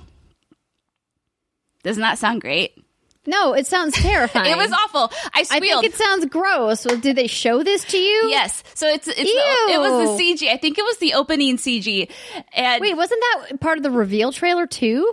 this was not in the reveal trailer. So the reveal trailer that we've seen w- did show some body gr- gross body mutations. Um, that was the that was the human turning into a mind flayer. So my understanding of this whole situation is that a mind flayer, in order to reprodu- reproduce, it, it has a tadpole, which is what it's called, like a parasite. It crawls through your eye. It hangs out in your brain and then after some time you turn into a mind flayer which is what that gross like body shit was in that reveal trailer it was Right. very um very graphic and i squealed there was maybe like 15 to 20 of us in the room and i definitely was the loudest and i i was it was great um so i have a fact sheet here and then this is again now this is like the the overall plot of Baldur's Gate 3 Out of nowhere, we were kidnapped by mind flayers. A tadpole was put in our heads. We barely survived the crash landing of a nautiloid, and we find ourselves stranded in the middle of an inhospitable wilderness. We discover we have only a few days to get rid of the parasite inside, or we'll become mind flayers ourselves.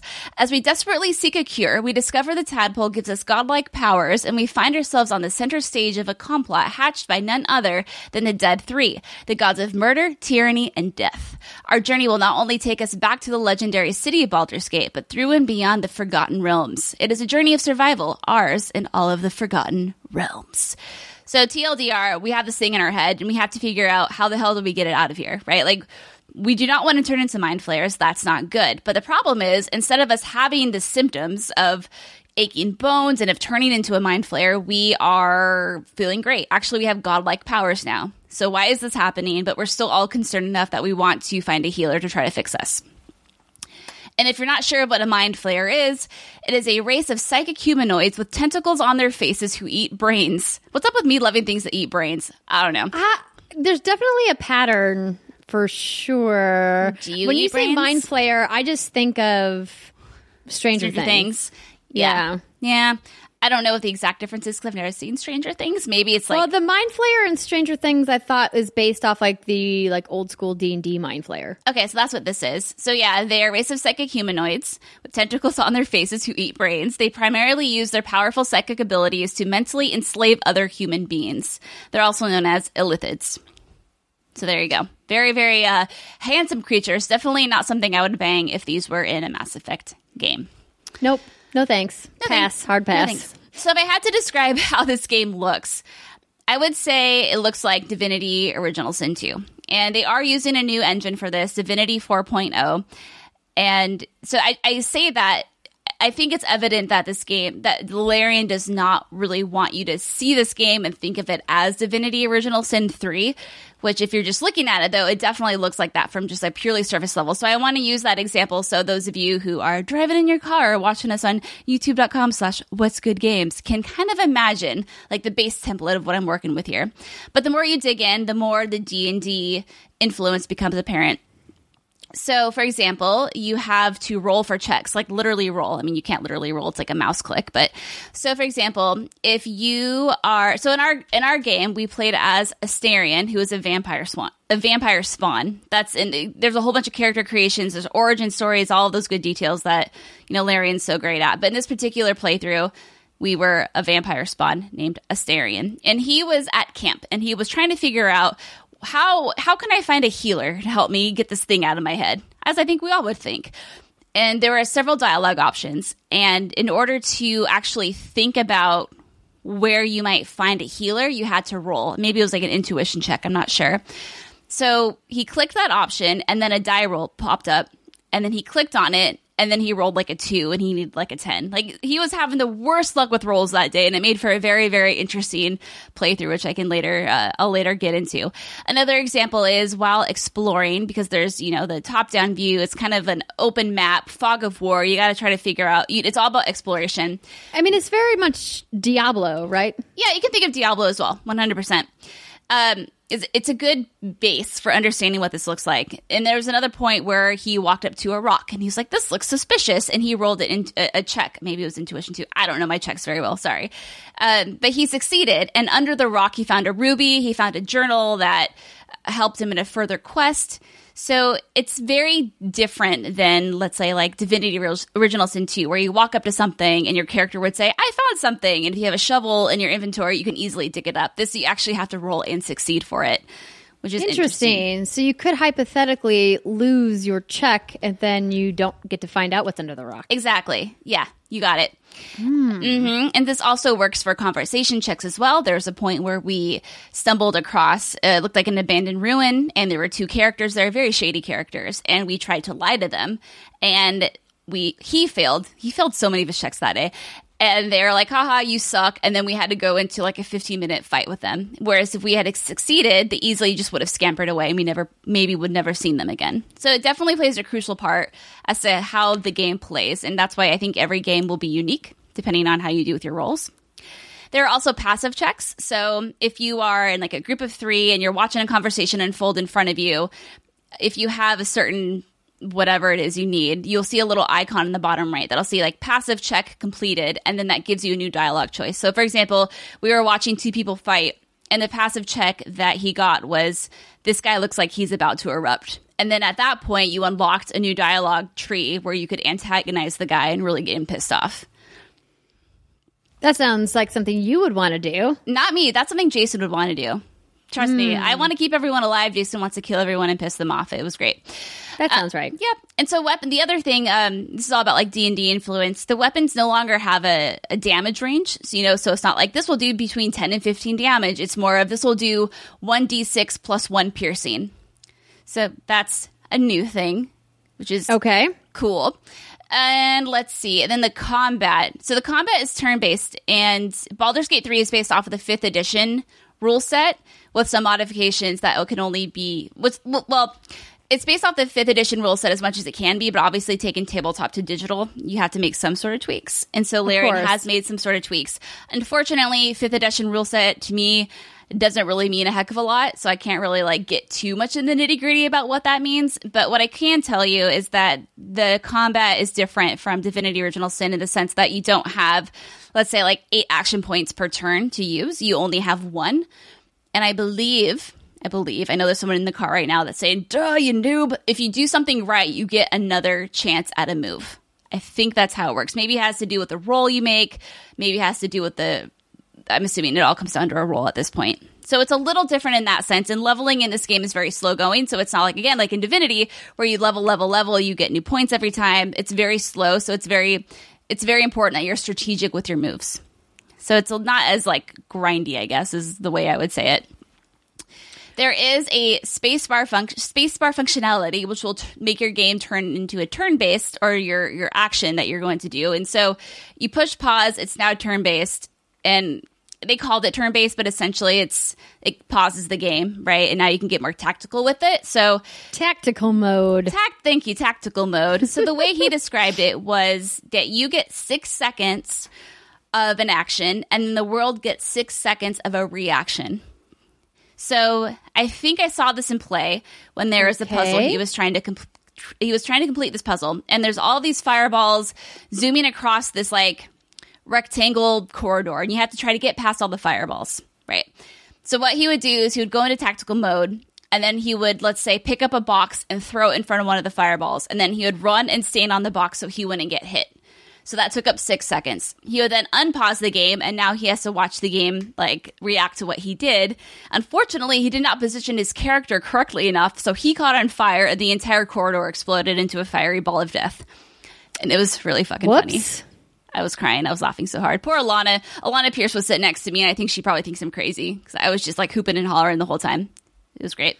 There's a new mode called disengage. It's kind of like a get the fuck out mode where if you need to just take like a literal leap away and get away from the combat, you can. And this is a new thing. And you can also use this outside of combat. So you don't, if it's because verticality is very important in this game. And that's something I'm going to get into a little bit where now you can actually build stairs with makeshift options. So you want to be able to hop around and you can use this to hop around. However, if you're hopping too far, or maybe it's a check failure, you will fall and you will splatter into a pile of blood and you will be very injured. So you got to be So careful about that too. Yeah, what happens when you die? Can you die? You can absolutely die. Speed did not die at all during our playthrough, but Shocking that the, the, the developer doing a demo of their game behind closed doors conveniently never died. but you know what's funny is he almost did die several times, and when they were showing this game off in Europe, he did die during the first encounter. so he says. So he says it's mm-hmm. yeah. It does not it does not look like an easy game, but that's what I love about this. Okay, so what else we got? So you can now dip your bow into fire and get fire arrows. So I guess you're technically dipping your arrow. So now if you don't have certain arrows on you, you can just like oh there's a so let's say Andrea's walking around. She's a rogue. She's like, "Do-do-do-do-do." oh, I, she's an archer. I got my bow. Oh, there's a, a flaming pit in front of me. I'm just going to take my arrow and put it in the fire pit. Oh, wow. Now I have fire arrows. Yeah. I mean, we've seen a lot of games do this, though. I mean, it was mm-hmm. in Breath of the Wild, right? Probably. That game did everything, I feel like. It was, it was. Let's see. There's uh, hundreds of D and D spells and actions. So if you're familiar with D and D, you should feel right at home with those. So what if you're not familiar with D&D? What if you are like me and you've only played a handful of times and you have you know, Lucigen holding your hand through all of the rules the whole way. And when I'm like, wait, what does that mean? What is that? How do I? What is that? Mm, what? How do I live? Am I going to be able to enjoy Baldur's Gate, or am I going to be eternally lost? so I'm in the same position as you are. That I don't know a heck of a lot about D and D. I've played Divinity: Original Sin, and granted, that does have a lot of checks and stuff to do with it, but they're all kind of taken care of in the background. So I would say absolutely. I think this game because Baldur's Gate hasn't been. I don't want to say relevant because I don't know what's going on outside of the video game world with that franchise for a while. You know, it's, No, it's been a hot minute. that's a very fair statement. Baldur's Gate has not been relevant for a very long time. right i don't know yeah exactly so i i think this game is going to be made for people to hop in now granted it's a very specific type of game so if you like for example going back to divinity you're not a fan of divinity original sin i don't know how you would be a fan of this it's it more or less plays very similarly but with more d&d rule sets But there's not as much turn based action because there's only one turn essentially, right? it's one turn per character so it's still very i mean we saw him doing fights that were lasting 15 to 20 minutes so it's Oh, okay. That's good Mm-hmm. to know. Yeah, and that's also in Divinity, right? So it's it's Right. more of like you don't have the option to hoard your action points and then use like all ten at a time, and you don't get more action points as you go on, or maybe you do. We didn't get that far into it. Um, but yeah, I think you know if if you like Divinity, if you like Baldur's Gate, I think those two kind of go hand in hand. I think you will be okay. If you're not, if you've never played Divinity before, if you've never played Baldur's Gate before, I would say like what I tell to everyone else who I recommend that plays Divinity, just prepare for a learning curve. Like it's there is absolutely a learning curve there, but just turn it down to baby ass baby mode, and once you get the hang of it, it's incredibly incredibly satisfying. So there are multiple difficulties. I'm assuming they did not confirm that, but I w- cannot imagine a world where they launch this game with just one difficulty. So True. I mean, if they're going to be bringing this game into the current, you know, action RPG market, then they would have to to stay competitive. Did they have any talk about it being a live service game, or is this like more like Diablo or Divinity in the sense that like they're going to release it and then that's it, and they may support it with like a DLC expansion at some point, but this is not going to be an ongoing game. they did not talk about that, but I think it's definitely the latter. I I do not think this is going to be a live service game at all. Which Okay. is totally fine. Um, just a few other quick things about the game I want to mention. Now that I've gone through all the nitty gritty for you D and D nerds, um, the encounters aren't narrated like they were in Divinity. So every every conversation and every encounter you have with someone is choreographed and it's incredibly beautiful. It looks very well done. It's fantastic for immersion. Whereas in the past, you know, it was more of a narrator saying, "Well, you looked at him and they looked at you and they had this look on their face." And meanwhile, like the NPCs look like they're the exact same pose the whole time. So the game looks gorgeous. It you can tell a lot of care has gone into it. What we did see was still it's still early. This game is definitely not coming out anytime soon. We are getting early access later this year, but yeah, like don't hold your breath for this coming out anytime soon, which makes me kind of sad. Um, conversations are in first person, which is in there in past tense, which is kind of interesting. So it makes me, it leads me to believe that we're being told the story. It's like, let me tell you about my life. And then it cuts to the game because everything you say is like, I looked at her neck like I was very hungry because we were a vampire. So, you know, we wanted to feast on our companions. And you could, you could do that. It was actually very interesting. Um, okay, that's weird. yeah, it's great. sure. No, and I mean, like I say that too because this game definitely has that Larian touch to it, or it has that silly, dry sense of humor. Whereas if if you look for it, you're going to find it, and I think really appreciate it.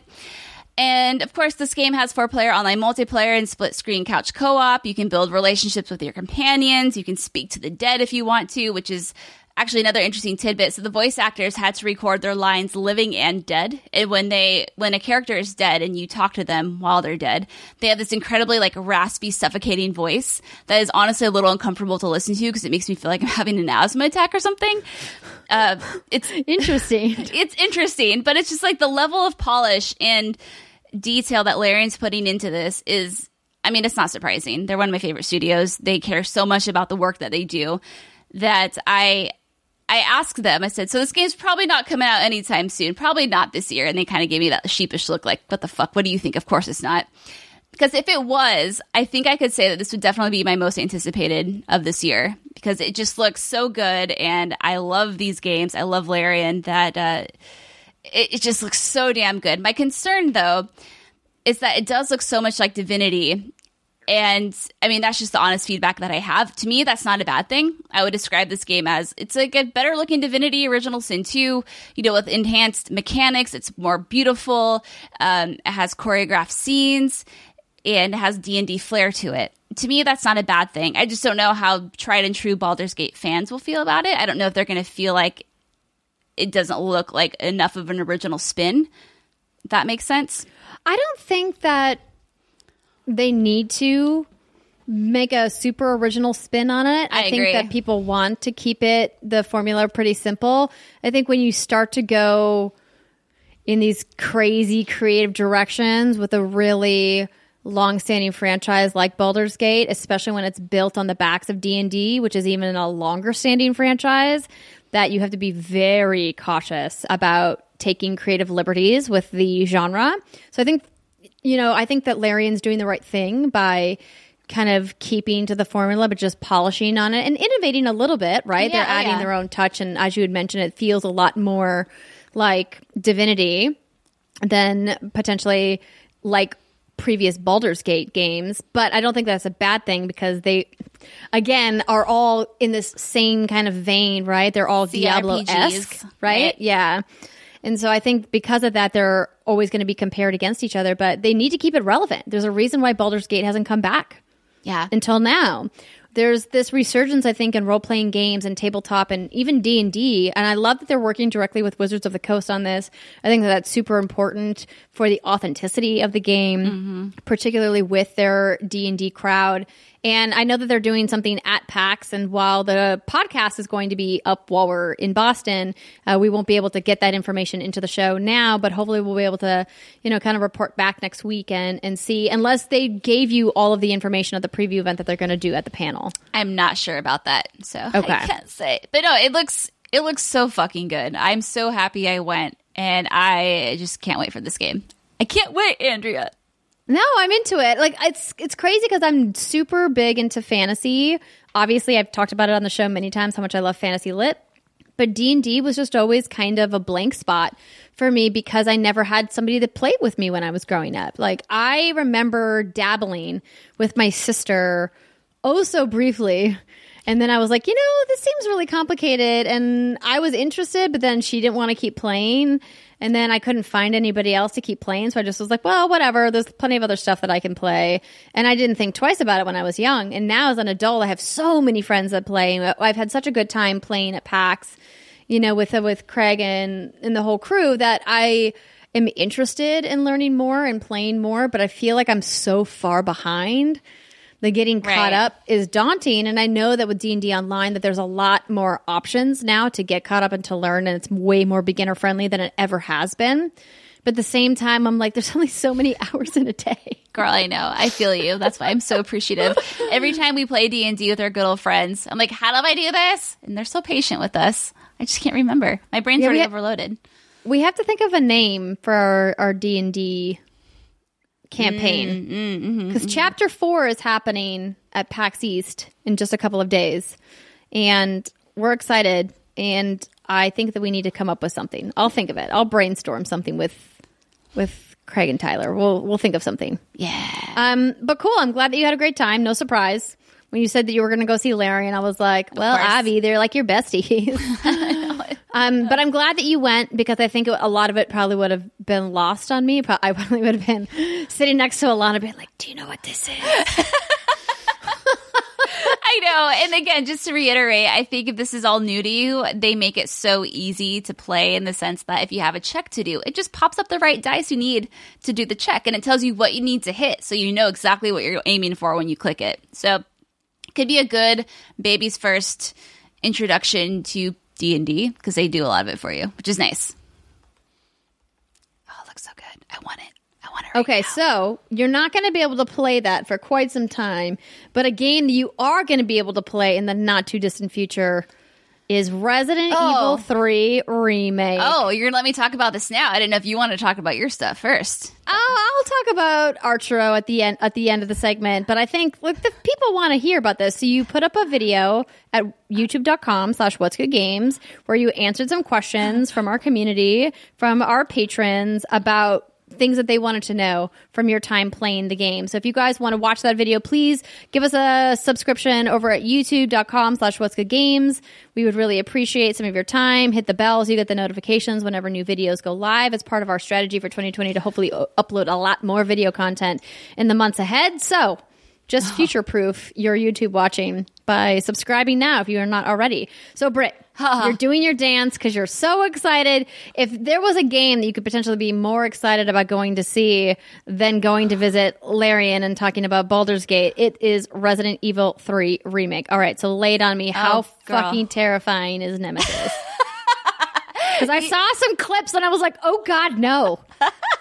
Like I could handle Mr. X. I don't think I can handle. Oh, Nemesis. dude, no. Nemesis is one terrifying motherfucker. No, last week I lived my very best life. I got to see two of like my top favorite franchises in one week, and I just oh, it killed me that I couldn't talk about it. But yeah, so I got to go to San Francisco uh, last week. So thank you, Capcom, for flying me out to your little office space where I got to play Resident Evil 3 remake and Resident Evil Resistance, which I'm also very excited to talk about. So, as a reminder, Resident Evil, obviously a Capcom game. This is releasing April 3rd, 2020. And this is a reimagining of the 1990, 1999 game Resident Evil 3 Nemesis, which is just wild to me that that game is so old. And this game does take before Resident Evil 2 and after Resident Evil 2. So, if you played Resident Evil 2, you have a, a horse in this race, I guess. I don't know if that really worked in there, but I said it anyway.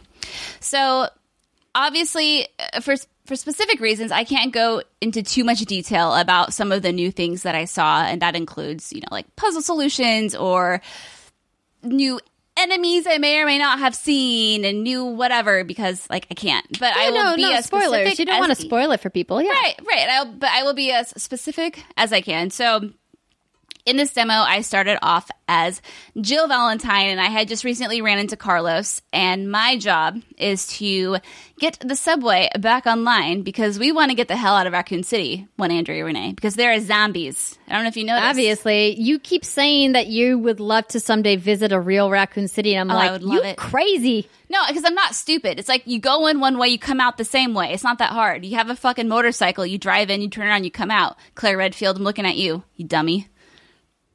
It's fine. I'm over it. I've always wondered about that. Like, why don't you just turn around and like back your car? I know you're looking for your brother, but like not here. This is not the place to do it. I What digress. Brittany did not acknowledge is that when you said you go in one way and come out the same way, I was doing that. That's Oh, what you were dancing. said. I was wondering what you were That's- doing.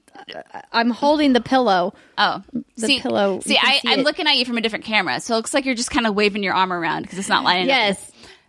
Correct. The the camera you see me from is from a wide a wider angle, so you probably can't see that, that that's what she said pillows directly over my No, you're shoulder. just you're just covering it for me. It makes me sad that I can't see it. So I'm anyway, sorry. It's okay. I love you. All right. So, in order to turn this subway station back online, I had to visit a wide variety of new areas and do some new puzzles. So, some of the some of the places I can't talk about that aren't super spoilers, so don't worry. There's a donut shop, a new donut shop, which is. Mm.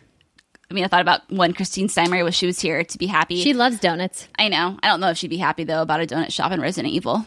No, don't- she I would definitely. Nah, not. she definitely. We could be. barely get her to play RE2. She's definitely not playing this. That's oh no, there's no way. Uh, there's a toy shop, which is also a new thing, which I did not get a chance to check out because by the time I had what I needed to look at the toy shop, I had one Mr. Nemesis chasing after me. But I do believe there was some extra lore and whatnot inside of there.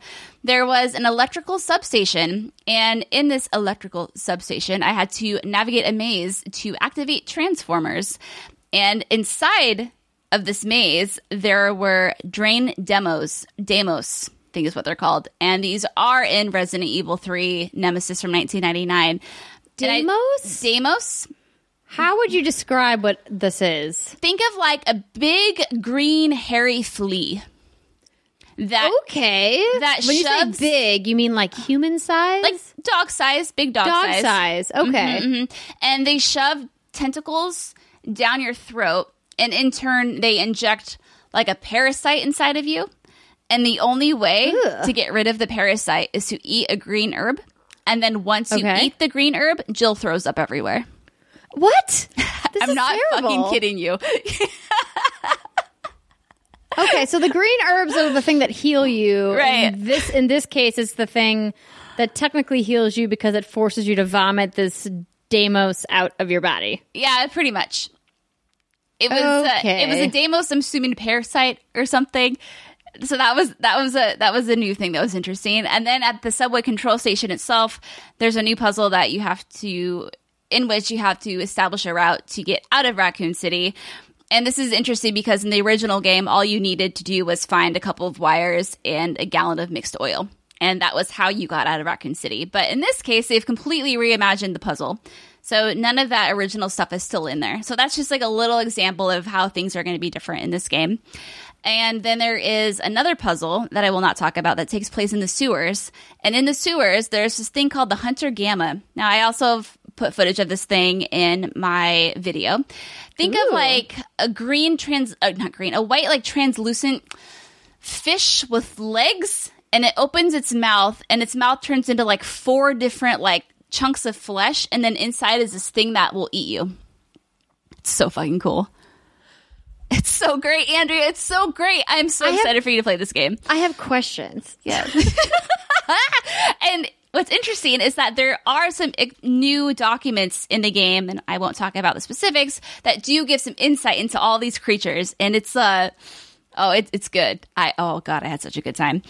So I say these things because this game is being described as a reimagining reimagining of Resident Evil 3 Nemesis, and Resident Evil 2 is also considered a reimagining. And I think both games are obviously a little bit of column A, column B, but Resident Evil 2 felt much more like a remake there than a reimagining. And I think it got away with that because that game still stands on its legs. The foundation is still incredibly solid. There's a reason many consider that one to be the best in the series, still a masterpiece, etc. Where Resident Evil 3 doesn't hold up quite as well, and it didn't do as many things as well as Resident Evil 2 did. Jill is a in those old games a very boring character. She has like a great iconic one liner at the end of RE3, but that's kind of it. She just is kind of the person who's like, "Oh no," or like, "Where are you going?" And that's kind of like most of what you'll get. She shows some emotion what- from I'm time sorry, to what was, time. she, what was she like?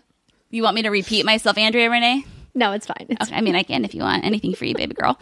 So, anywho, yeah, she's kind of boring. But in this game, you know, they definitely gave her more of like an amazing personality. And I think what's happening is they're taking Resident Evil 3 and they are finally giving it that that mwah of detail it deserves, of the of the storytelling that it needs. And I get this game is from the 90s. It's first and foremost a survival horror game. So back in those days, maybe it wasn't as necessary. I don't know. But this definitely feels like a 100% more of a reimagining. I, we're going to have the plot points. We're going to have Carlos. We're going to have Nemesis. But it's going to feel like a new game. There was only a few times while I was playing when I was playing this that I felt like this feels incredibly familiar, and that's not a bad thing. I don't think that's a bad thing at all. I mean, you know, think about the game from '99; it was more of a top-down. The tank controls, you had those static screens that you'd walk through, and now you're seeing the city through a whole new perspective, and we never really seen the city like this before. So I think it's a good thing that it doesn't feel familiar because I think back then, you know, the city consisted of a few stagnant screens and some alleyways, but now it's like, oh my god, it's like it's actually a city with stores you can go in that you don't need to, but it just builds upon the story. It's the story itself. So really cool, really exciting, much more action oriented. Um, where I feel like Resident Evil 2 was more of the ooh, dark corridor, creepy ambient sounds. You know, when is something going to pop out at me? This is much more, there is so much action going around me. There are red barrels around for me to shoot. There are generators for me to shoot that's going to electrocute everything around me. There's generally three to four zombies around you at a time. There's a dodge button where you can successfully perform a dodge roll and it gives you this awesome kind of camera flip where you get a great shot at taking a, a headshot at the zombie that you dodged, or if you want to try to go after Nemesis, which I would not recommend, you can do that too. So it's definitely more of the action action survival horror. The survival horror is still there, obviously. It's Resident Evil, of course it's there. But um, if it's if more of the atmospheric stuff from RE2 freaked you out, I would say this game doesn't have as much of that, just from what I've seen so far. Okay, that makes me feel better about it because I prefer a more action focused title because the atmospheric stuff I think messes with me a little bit too much, which is why I think I really enjoyed my time with The Evil Within 2 because it felt like though it was like spooky and scary and creepy in some parts, it still felt like at the core of it, it was still more of an action focused game. And what I would pose to you then is do you think that it's too much of a departure for hardcore fans of the original that they're not going to be able to enjoy it? Or do you think that this was potentially the moment that Capcom decided, hey, we are going to remake this and we're going to lean in a little bit more into the action focus of the Resident Evil franchise overall, knowing that the game is going to be better for it than not. So RE2 has always been that slow burn that you know you've experienced because you played the remake. RE3 has always been more action focused. So it makes sense that this remake is also more action focused. And I think when it comes to living up to Resident Evil 2 and if whether or not fans are going to be happy and satisfied, I think there's a higher it's it's tricky. It's going to be interesting because I think everyone's bar is different. I think for RE2, everyone was more or less along the lines of this is a very very precious baby, and you better do this baby lots and lots of justice. And yeah, they did. They they nurtured that baby into a beautiful thing. Whereas with RE3, again, speaking for myself, and I think the majority of people, while it's still a very fun game, I just played it recently again a couple weeks ago, so it's still fresh in my head. It it's not as memorable. It's not as you know significant, and maybe that has to do with the reused areas because I mean, like Raccoon City wasn't that exciting. Maybe it has to do with the fact that Jill is just kind of boring, but I think the nostalgia factor, the bar to hit that isn't too high. Like I said, give us Carlos, give us Jill, give us their banter, give us Nemesis, give us plot points, and then go from there. And I think we'll be happy. I think what Capcom needs to nail is just the quality that we've seen with Resident Evil 2. And I, from what I've seen, it definitely feels like it's there. I didn't see anything that was worrisome or concerning. So, how do you feel about Capcom's decision to take the live event choices out of the game to more um, narrowly define what the narrative is going to be because that was something that I saw that some people were upset about. Some people mm-hmm. are like, "Man, I don't care." But it's one of the bigger differences between the remake and the original that they've, you know, really taken this live option narrative choice out to say, "Hey, instead we want to focus where the story is going." Yeah, I think I think the choice, making the choices helps a lot with replayability. And this is a concern in the sense that you think of Resident Evil 2 Remake, you have like Leon A, Claire A, or I think it's called like scenario A or B or one or two, whatever it's called in the remake. There's essentially four different ways you could play this game. And in this, it just seems like it's just going to be one, like, one story, one canon story. So that's I mean the the concern with the replayability is like oh dang I want more Resident Evil to play. So of course me being like the selfish fan I want that, but me like the more well I guess this makes sense. What I tell myself is that we're always going to have Resident Evil three. We're always going to have those that game where we have to make those choices, and I think it's not surprising that Capcom wants to create a canon narrative for Resident Evil 3 from here.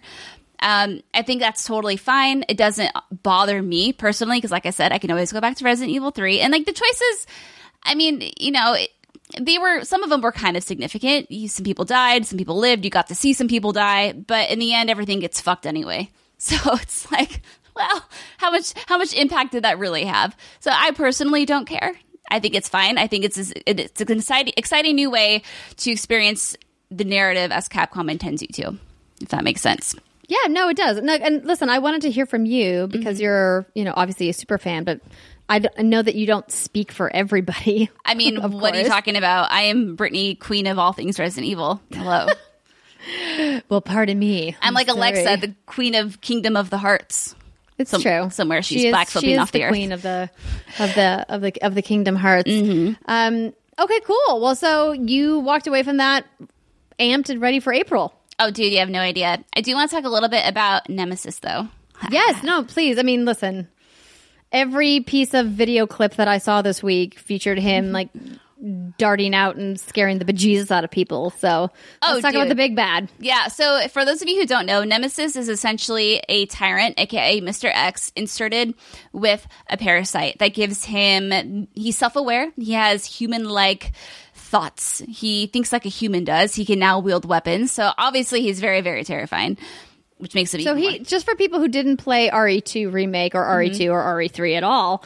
Um, essentially, if I was going to explain what Nemesis as an enemy is, he's like a super tall, very broad, thick guy in a long coat, and he's like very like just beefy looking from a distance. He's very menacing and he's like missing his face. It's like it's like burned or melted or like someone threw acid on him and like he's all disfigured and like when you look at his mouth up close, he's like all gums and teeth and it's very terrifying and essentially he's he's like a twisted tortured monster. He's like imagine like a big scary enemy like Jason in Yeah. Friday the 13th who's like supernaturally large in a way that you can't quite put your finger on. You're like, you're, a regular human shouldn't be that big. No, Um, he's and not- that's- yeah. Yeah, because he's not, right? Yeah. Yeah, so I think the lore goes like this. I'm getting the weeds for a real sec, for a quick sec. So the tyrant is essentially a human who has a specific DNA makeup that makes them respond differently to the T virus than most people. Most people turn into zombies, right? But some people turn into tyrants. And so this is a tyrant who, which causes them to mutate into like this big beefy guy. But the problem is that they lose their ability to think logically unless they're a specific type and they have the parasite. So this parasite is what gives him the ability to like be very very smart. Now granted Mr. X is pretty smart too, so I'm not entirely sure what his deal is. But anyway, yeah. Big boy, very very mutated boy. It looks like he's wearing like Andrea said a coat. It almost looks like he was wrapped in some sort of protective film like a black garbage bag. And all around him are these little caution stickers. So I think what maybe what we'll see in the game is him breaking out of where he was being held, of like maybe a lab, maybe somewhere in Umbrella, and maybe he got out early. I don't know, but the caution is interesting because I feel like you wouldn't release your nemesis out in the world with caution tape all over him. But what do I no, know? it's he clearly like there was a jailbreak, right? yeah, or may, or maybe they thought it was dead. They're like, oh, this yeah. one just didn't work out. The virus, like, you know, didn't mutate the same way we thought it was going to. Like, up, oh, send it, send it to the trash pile, and then. And then there's Nemesis being like, ah, I'm not trash. And he like breaks out and he's got like the. I know, like this origin story of. Nemesis. I think we need to make this canon. Capcom, are you listening? Probably to make sure I don't break any NDAs. But yes, so Mr. Nemesis. So my encounter with Nemesis is after I completed a certain task, I was running back to go to my next objective, and out of nowhere, Mr. Nemesis fucking pops out of a, a brick wall. He's like, "What's up, STARS?" And I was like, "Ah, shit." So. the- that's that's essentially how it goes. I squealed very loudly in the room. And then I feel like I know better than to even try to take this motherfucker down. So I just start running But the problem was, in my panic, I got lost in Raccoon City. And you can get lost in the city because it's much bigger now. There's all these little side streets you can take. So I'm running around like a chick with my head cut off. He's catching up to me. He whips me with his tentacle. He steps on my face, and then he killed me. And Ooh. I feel like I said this in my video. I feel like it's a rite of passage to be stepped on by Nemesis. That sounds very awkward and kind of dirty, but I'm here for it. So But what does that mean, though? Why is it a why does a, a rite of passage? I don't know. Just if you say you got taken down by the Nemesis, it's kind of cool. I mean, maybe that's just me. You know, I guess I just assume that if you're playing Resident Evil 3, you're going to die at least once. I would think so. I only died once during my demo, Andrea. You'd be happy. You'd be proud What of me. difficulty were you on? Just the normal, mm-hmm. dif- normal difficulty. Good. Well, I mean, obviously, you're a RE pro level player. Of Duh. course. Actually, I'm just smart and I just find all the ammo and gunpowder I can. Fuck that. That's So- why you're a pro because you're smart because you know what to do. If Yeah. I had been playing, I would have been like, "There's gunpowder. Where do I get the gunpowder from? Oh, I'm dead for the seventh time." Yeah, it was. Uh, people were trying to take Nemesis down, and it was funny to hear them like try to wonder why they can't take down this big boy. And I'm like, oh, you fools! and you're like, "You can't kill him. can't Spoilers." kill him. So what's interesting though is after I died, and thankfully I had just saved it very close to my death. I started playing again, and I was anticipating him to jump out of the same place, but oh no, oh no. He didn't jump out till like 30 to 40 seconds later in a completely different location. And that was um, a very terrifying thing. So I don't like this. I don't like this at all. we have that to look forward to, which is going to be great. It's going to be great. He's very fast. He, you know how Mr. X more or less just kind of stomped after you. This guy definitely Yes. like jumps in front of you. He can like run real quick. He's not slow. And Wait, so do you still hear the footsteps? Because to me, that was like the most terrifying part. oh yeah, girl. Not even like I felt more calm when I could see Mr. X. And I was like, okay, I see you over there. I'm freaking out a little bit, but at least I can see you so I can like make my move. But when he's just chasing you and you can't see him, you just hear his footstep, That oh. is Oh. the terrifying part. makes you pucker, pucker the butt. It's very Yes. scary. Yeah, and then I ran into a room and I thought I would be safe in this room because he's so big. I'm like, he can't fit through this doorway. Oh no, he ducked. He ducked under the door and like put his hand up to brace himself and just started coming after me again. And then I was like, oh no, there's no escape. Now, granted, there are certain points where you do get to an area that he won't come after you. It's kind of scripted like that, I think, like Mr. X was, from what I can well, there tell. has to be a safe room somewhere. Yeah, there's safe rooms, and I thought the room I was going into was a safe room because there's a typewriter, but uh, clearly it was not an actual safe room because he just barged right on in like he owned the place. So that was fun. Um, let's see. Final, final. You can also th- you can slow him down. So I found grenades work really good. If you have a grenade, you want to slow him down temporarily. There you go. Hold I'm on to those this. things. Blow 'em up. See, so I already talked about how it feels more like an imagine, like an imagining, reimagining. Uh, talked about Jill, how she's actually interesting this time around. So she actually feels like uh, she's an actual character. She doesn't just feel like that. Oh no, or what are you doing? Character that we're all used to from the '90s, all the pretty lady characters. You know what I mean? She doesn't have that damsels? accent. But uh, no, she she's smart. She's quick. She's thoughtful. She doesn't take any bullshit. And her and Carlos still have that kind of flirtatious banter back and forth, which I'm really excited about. In the original game, he was kind of like, I mean, he was real stupid. He's like, "All the ladies love my accent," and just stuff like that. It, it was like, okay, that's really dumb and cheesy. But this time around, Sure. it's I mean, he's probably not wrong, but sure. no, exactly. He's probably not. I mean, he was a hot polygon character, man. Like the mm, that hair got me every time. But yeah, the, the the banner between the two of them now is very fun very. It, it made me laugh and smile, and I'm glad it's in there. And I'm hoping they like bang in this game, which I'm sure they won't, Ooh, okay. or at least kiss. I want something to happen. Something between those two. The sexual tension is real. It's like the end of the world. May as well like get it on. But what do I know? And just a few other quick notes is that the map is back, the great map that it shows you where all the doors are and what you need to get past them, and they're color coded. So if a, if a room is like a certain color, you know that you haven't found all the items in that room, which is amazing, and I really really appreciate that. So thank you again for bringing that back. And then finally, the knife has infinite durability, which is the new thing because in RE2 remake it had a limited durability and it would eventually break. But this time you can just slash all those boxes and stab all the zombies all you want and you're good. That's my favorite Good. strategy. See a zombie on the ground, stab it a few times. If it moves, Yeah. you back up. If not, it'll probably pop up later in the game. You just stab it a few times. Mm-hmm, mm-hmm. Just see, just, see. Stab it a few times. Oh, oh, that's what she said. I get it. Anyway, yeah. So walked away feeling. I'm a child. What can I say? That's okay. I appreciate you. Uh, walked away feeling very excited. I think this is going to be another fantastic game, just from what I've seen, and very, uh, very stoked. Do you think that this game is going to capture the zeitgeist that two had? I I hope so. I I really I hope so. And it's I can't imagine. So I guess you're a good example of this, right? So you played Resident Evil 2, never really a Resident Evil fan before that. Are you Correct. interested in Resident Evil 3? Yes and no. I'm interested from the sense that I really enjoyed what Capcom did with the remake of 2. But knowing that this is going to be much more intense from a thriller and action perspective, I'm a little bit more hesitant because I'm a scaredy cat. And there's a reason I never really played the Resident Evil games because like I didn't want to play them. And I have, you know, a finite amount of time to play video games. And I didn't want to spend that time not fully enjoying myself, kind of feeling like I was forcing the terror upon myself.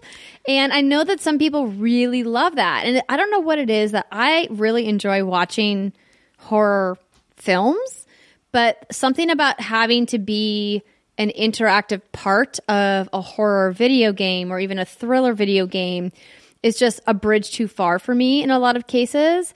And I'm excited to try it from the sense that I was impressed by the work that Capcom did, but I'm more hesitant. And I think that there's probably a lot of people like me that are probably also like not really paying attention. And quite frankly, it's in a way more crowded window than it was when RE2 came out because RE2 came out at the end of January. Now, I think we could argue the like did it help or hurt them in the long run, but clearly didn't hurt them that much. They No. sold a bunch of copies of that game and it got tons of accolades from from everybody. But I'm concerned that this game is coming out like a week or two right after Doom Eternal, right after Animal Crossing New Horizon, right before Final Fantasy 7. Final Fantasy 7, right before Cyberpunk 2077, even though that got delayed, and even though The Last of Us Part 2 got delayed, they're not that far off of their, you know, where they were. And people are probably thinking, hey, I have this budget to buy video games. What games am I going to buy? And I don't know in a year like this year, like 2020, with new consoles coming out and a shit ton of amazing games is RE3 going to have the same impact? I don't I don't think it will. And that kind of bums me out because it looks super cool. It's it's hard to say. I mean, I think you and I are in different bubbles, right? I Yes, think you're looking at it from a broader perspective of all these games. Obviously, you do have Doom and Animal Crossing two weeks before this, and the week after Resident Evil, you have Final Fantasy VII, like we said. I think the splash this game is making is very large just because again I'm in like that Resident Evil bubble where everyone's talking about it but I think where we all get surprised are the people who don't talk about it online right like how many people are actually going to show up for this Well, this is why I think it's a critical error for them to not have this game playable in more places. Right? Like I think like I feel like I played or had the opportunity to play the RE2 demo or the RE2 build multiple times during its marketing and preview life cycle before launch than I have for RE3. I feel like you there's up until now there's only been one opportunity, right? This is it to have played this the game. This is it as far as I know. Yeah, because Resident Evil 2 was announced at E3, and I got to play it at E3, but I don't think it was actually playable for just anyone there. I might be wrong, but I don't think it was. And then I'm pretty sure it was at PAX West, and then maybe Tokyo Game Show, and that was it. It- that's where I played a second demo. So the first Okay. demo I played was the Claire demo. Mm-hmm. The second demo I played at TGS was the Leon demo. Mm. So, or maybe it was reversed. No, I think that's right. But I got to play a little bit of each one. No, I think I played the Leon demo first, and then I played the Claire demo. Yeah. Um, but I got to play both. And they did have it at TGS, and I felt like there was ample time to see it and kind of look at it. And it doesn't feel like it's it's been there. But um, I'm trying to think of where this game has been or where people have played it so far. This and is I, it. I can't. Yeah, I mean, it was just announced what a couple months ago, and there hasn't really been anything since then. So I'm just sure, you know, this is the first hands-on that I've seen um, So yeah, it, it's it's weird timing. But my hope is that because people did like Resident Evil 2 so much that they are interested in Resident Evil. And then the last thing I would say is I was freaked out by Resident Evil 2 and I'm someone who's very like numb to the series, but it was the atmospheric stuff that really got me. But this game, I never quite besides like a few jump scares, I never felt completely freaked out. And maybe that's because I was in a room with a whole bunch of people. But I think it's because everything is kind of within, you can see what's going on around you. Thus the action. It wasn't so much creeping down the hallway and like hearing noises. It was much more, okay, so there's zombie over there. There's a lot of fire going on over here. There's things clanging behind you. And so I guess it depends on like what kind of horror you can deal with better than other other horror. Interesting. Yeah. And before I talk about Resident Evil Resistance, I would love to hear about this other thing that you're talking about that you're playing, this mobile game. Oh no no no! We're on You a sure? Resident Evil train right now. Are you We're sure? not going to break to talk about a completely different game and then go back to Resident Evil. Okay. but All I right. do love that you're like I've been talking for a long time about video games. I have, but, but, if you're listen, not I do my, my fair voice, share of that on this show, girl. This is your time to shine. Tell me about Resident Evil Resistance. So originally, Resistance was not part of RE3, and Right. now Capcom is saying, "Well, we're doing this remake, so we're going to take this mode that was a standalone game, right? yeah, essentially, and it was they're baking really, it into the remake, right? Yeah, so the the thumbnails for Resistance leaked online. Everyone thought maybe it was a new, um, oh, was it Mercenaries or Resident Evil? Oh, what's that online mode? I can't remember. Sorry, friends. Anywho, but it turned out to be Resident Evil Resistance. And then during the RE3 reveal, everyone's like, yo, dog, this is actually the free to, not free to play, it's the multiplayer version that goes along with Resident Evil 3. So, yes, it is Capcom's take on an asymmetrical multiplayer survival horror experience set in Raccoon City. This is not anything canon because it just doesn't make sense because a lot of the masterminds in this game are long dead. But I'll get into that in a second. So, it plays is 1v4. You have four survivors and one mastermind. And the idea is, is that the survivors are these youths that have been captured by Umbrella to perform experiments on, because that's what Umbrella does. Oh yeah, if you went to the orphanage in, well, I guess you had to if you played Resident Evil 2, they were doing some really shady stuff there. Really shady stuff. So, Yeah. no, I remember the orphanage. That was terrifying. Very, very bad, very scary. Umbrella's an awful, terrible company, and they suck. And so the mastermind, the mastermind's reason also for capturing these youths is to run experiments so they can gather research data on how these how these characters respond to fear. Because that way, because the whole idea is that you know Umbrella wants to make bioweapons for military purposes and blah blah blah. The government's in on it. Is a whole fucked up thing. So like this actually makes sense, even though what they're doing is not canon. So the mastermind observes the survivors through security cameras, and then as the mastermind, you can place enemies and obstacles in the survivor's way. So, how this works you have four survivors, and to win, you have to complete three maps. The, in, the, in every map, you have three objectives. So, the first part of the map, you have to find three things. Those could be puzzle pieces, those could be uh, trophies, they could be statue pieces, and once you find all three things, you can then proceed to the next level. The second one, you have to activate three things, which means you have to find the zombie security guard within the map, get his security key card, then activate three terminals. And then the final part of each the final part of each gameplay session, if you make it this far, is you have to shoot three things.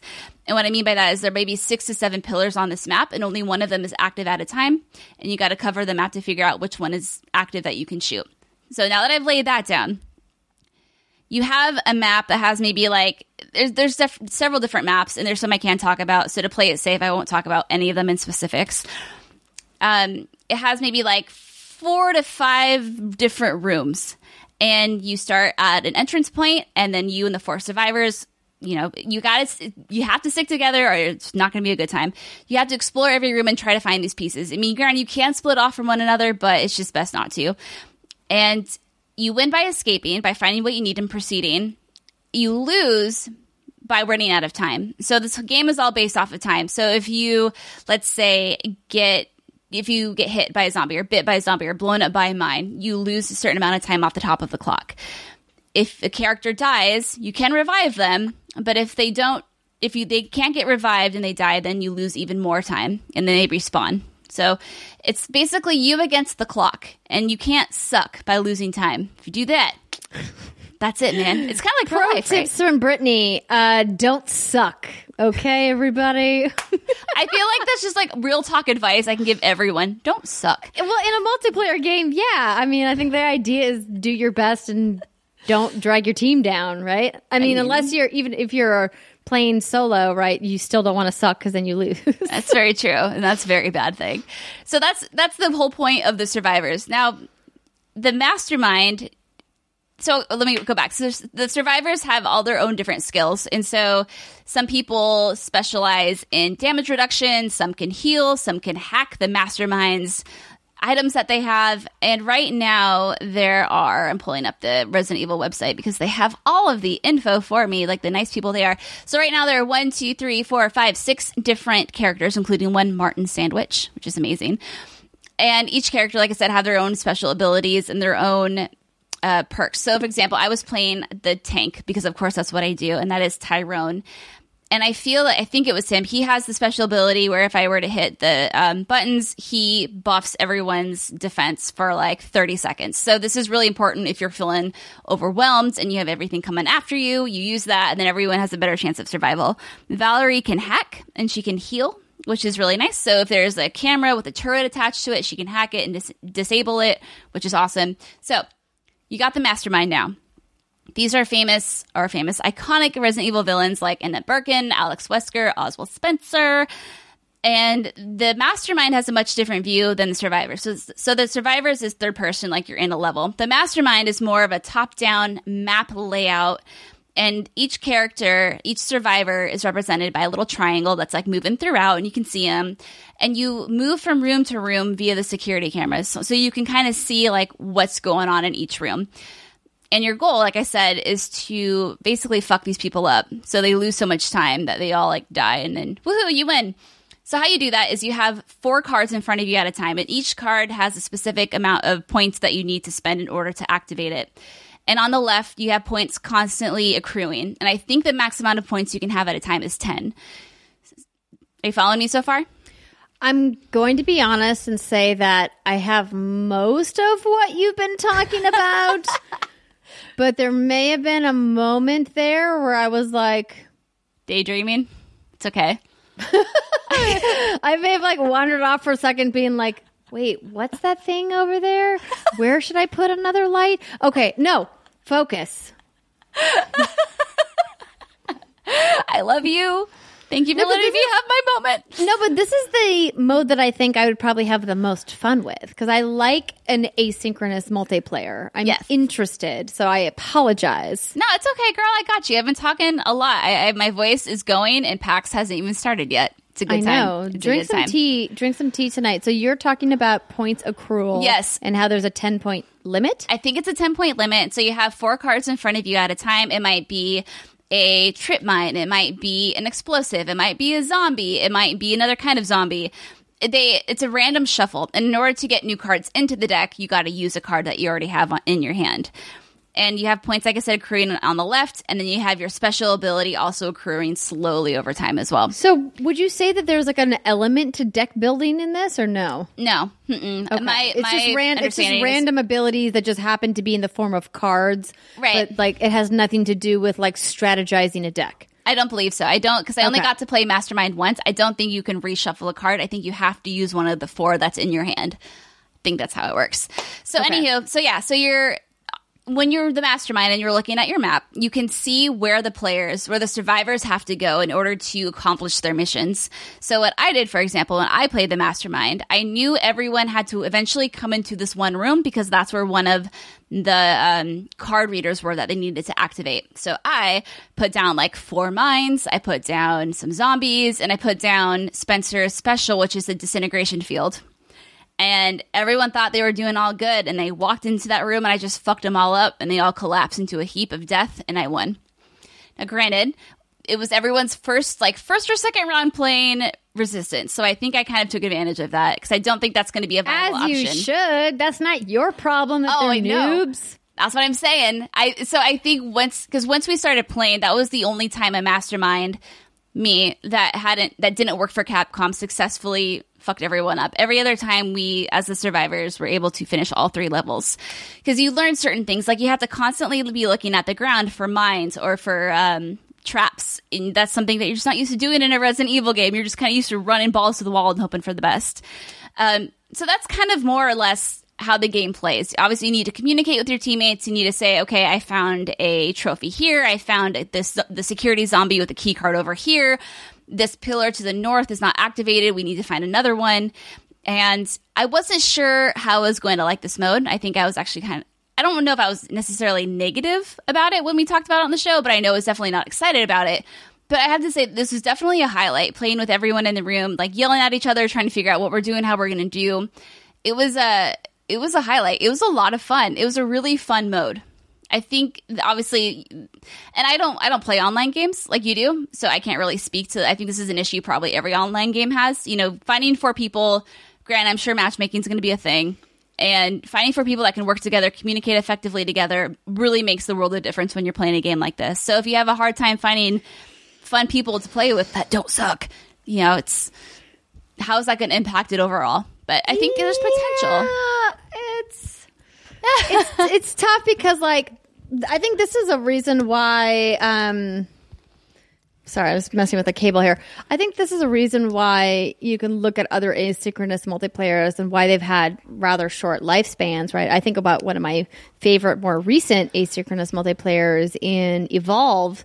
And I really enjoyed that game from Turtle Rock. This idea that there's four hunters against one monster. And I really liked playing the monster. But like you mentioned, if you don't have a team that's on comms and you need people to communicate, then it's going to be tough. Even if you look at like a squad based tactical shooter like a Rainbow Six Siege, mm-hmm. where you can definitely play that game without comms, and sometimes you should because people are terrible and say terrible things in that game. The game is better when you're playing with a team that communicates so that you can have a strategy. Yeah. So I think that that's inherently going to be a problem for them. I think the extra layer of a problem is that it's a Resident Evil multiplayer, and Resident Evil does not have a great track record when it comes to multiplayer components to their franchise. So I think it'll be interesting to see how this is received. Did they now we know that there's a demo coming for Resident Evil 3 remake. Capcom hasn't announced when it's coming or what it's going to entail, but that a demo is happening, just like a mm-hmm. demo for RE2 happened.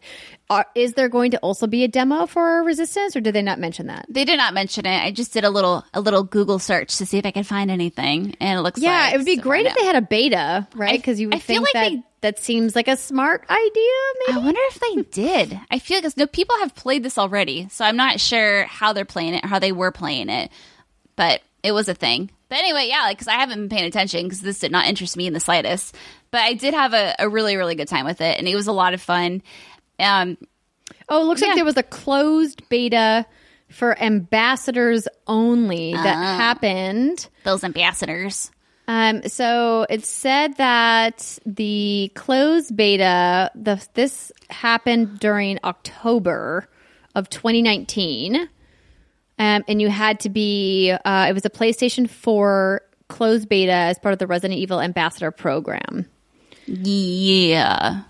So um, that's that's what happened. And over on uh, fandom in the Resident Evil wiki, it looks like they just have the dates and the registration um, and nothing else like what was in the beta.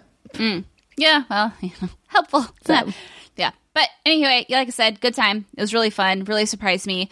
I asked about AI if you know you're going to have bots available in case you don't want to play online with people, and they didn't have an answer for me at that time. But I imagine that would be kind of tricky to build an AI that can anticipate player. Well, I don't know. I don't know how game dev works. I'm not a developer, but it would be it would be a fun mode to play. I just Yes, AI is hard, Brittany. You AI can just is say that. hard. You can just say, "Yo, I don't make games, but building AI is difficult." I imagine it's very hard. I mean, I have a hard enough time drawing stick people, and that's just like a circle and a line, man. You're Let a um, genius at drawing stick people. Don't sell yourself short. Oh, thank you, baby girl. I know. No, for you. I had an amazing week last week. I got to play two incredible games that I am more than hyped about, and I'm very happy. I am Well, fulfilled. this has been a beefy hands-on segment with two phenomenal games that are not out yet. So I'm going to hold my chat until our next episode back here in the studio because the game that I'm playing is not new. It's been out for a while. I've just been obsessed with it. It's this mobile game called Archero. If you're not playing it and you're looking for a new obsession, I'll talk about its pros and cons um, in the next episode, but it's super fun. But it has some of the t- tropes and downfalls of a typical free to play game with Oh, timers. man. So, but the gameplay is maybe worth it. Maybe I'm spending more money than I should. It's okay. Um, here's the thing. I think that you gave us a phenomenal look at these two titles. Um, we're just we're just gonna call it that because Brittany, we've been shooting the show for a long time. Girl, I didn't even say we were to try to keep it short. Oh, you know, we did say we were to try to keep it short this week. Did we? We have to stop saying We that. got to say, I mean, I per- I didn't want to say it because we know what happens, but you know, here we are.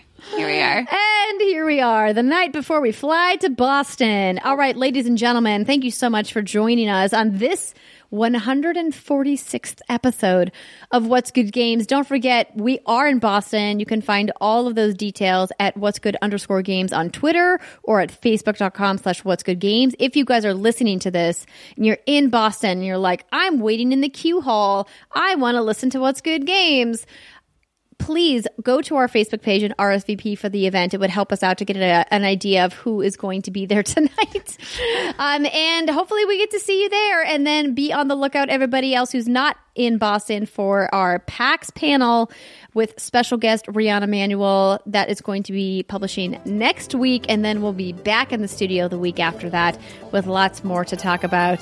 So thank you so much, everybody, for listening. We love that you're part of our community. Have a fantastic weekend, and we'll see you next time. Bye. Goodbye.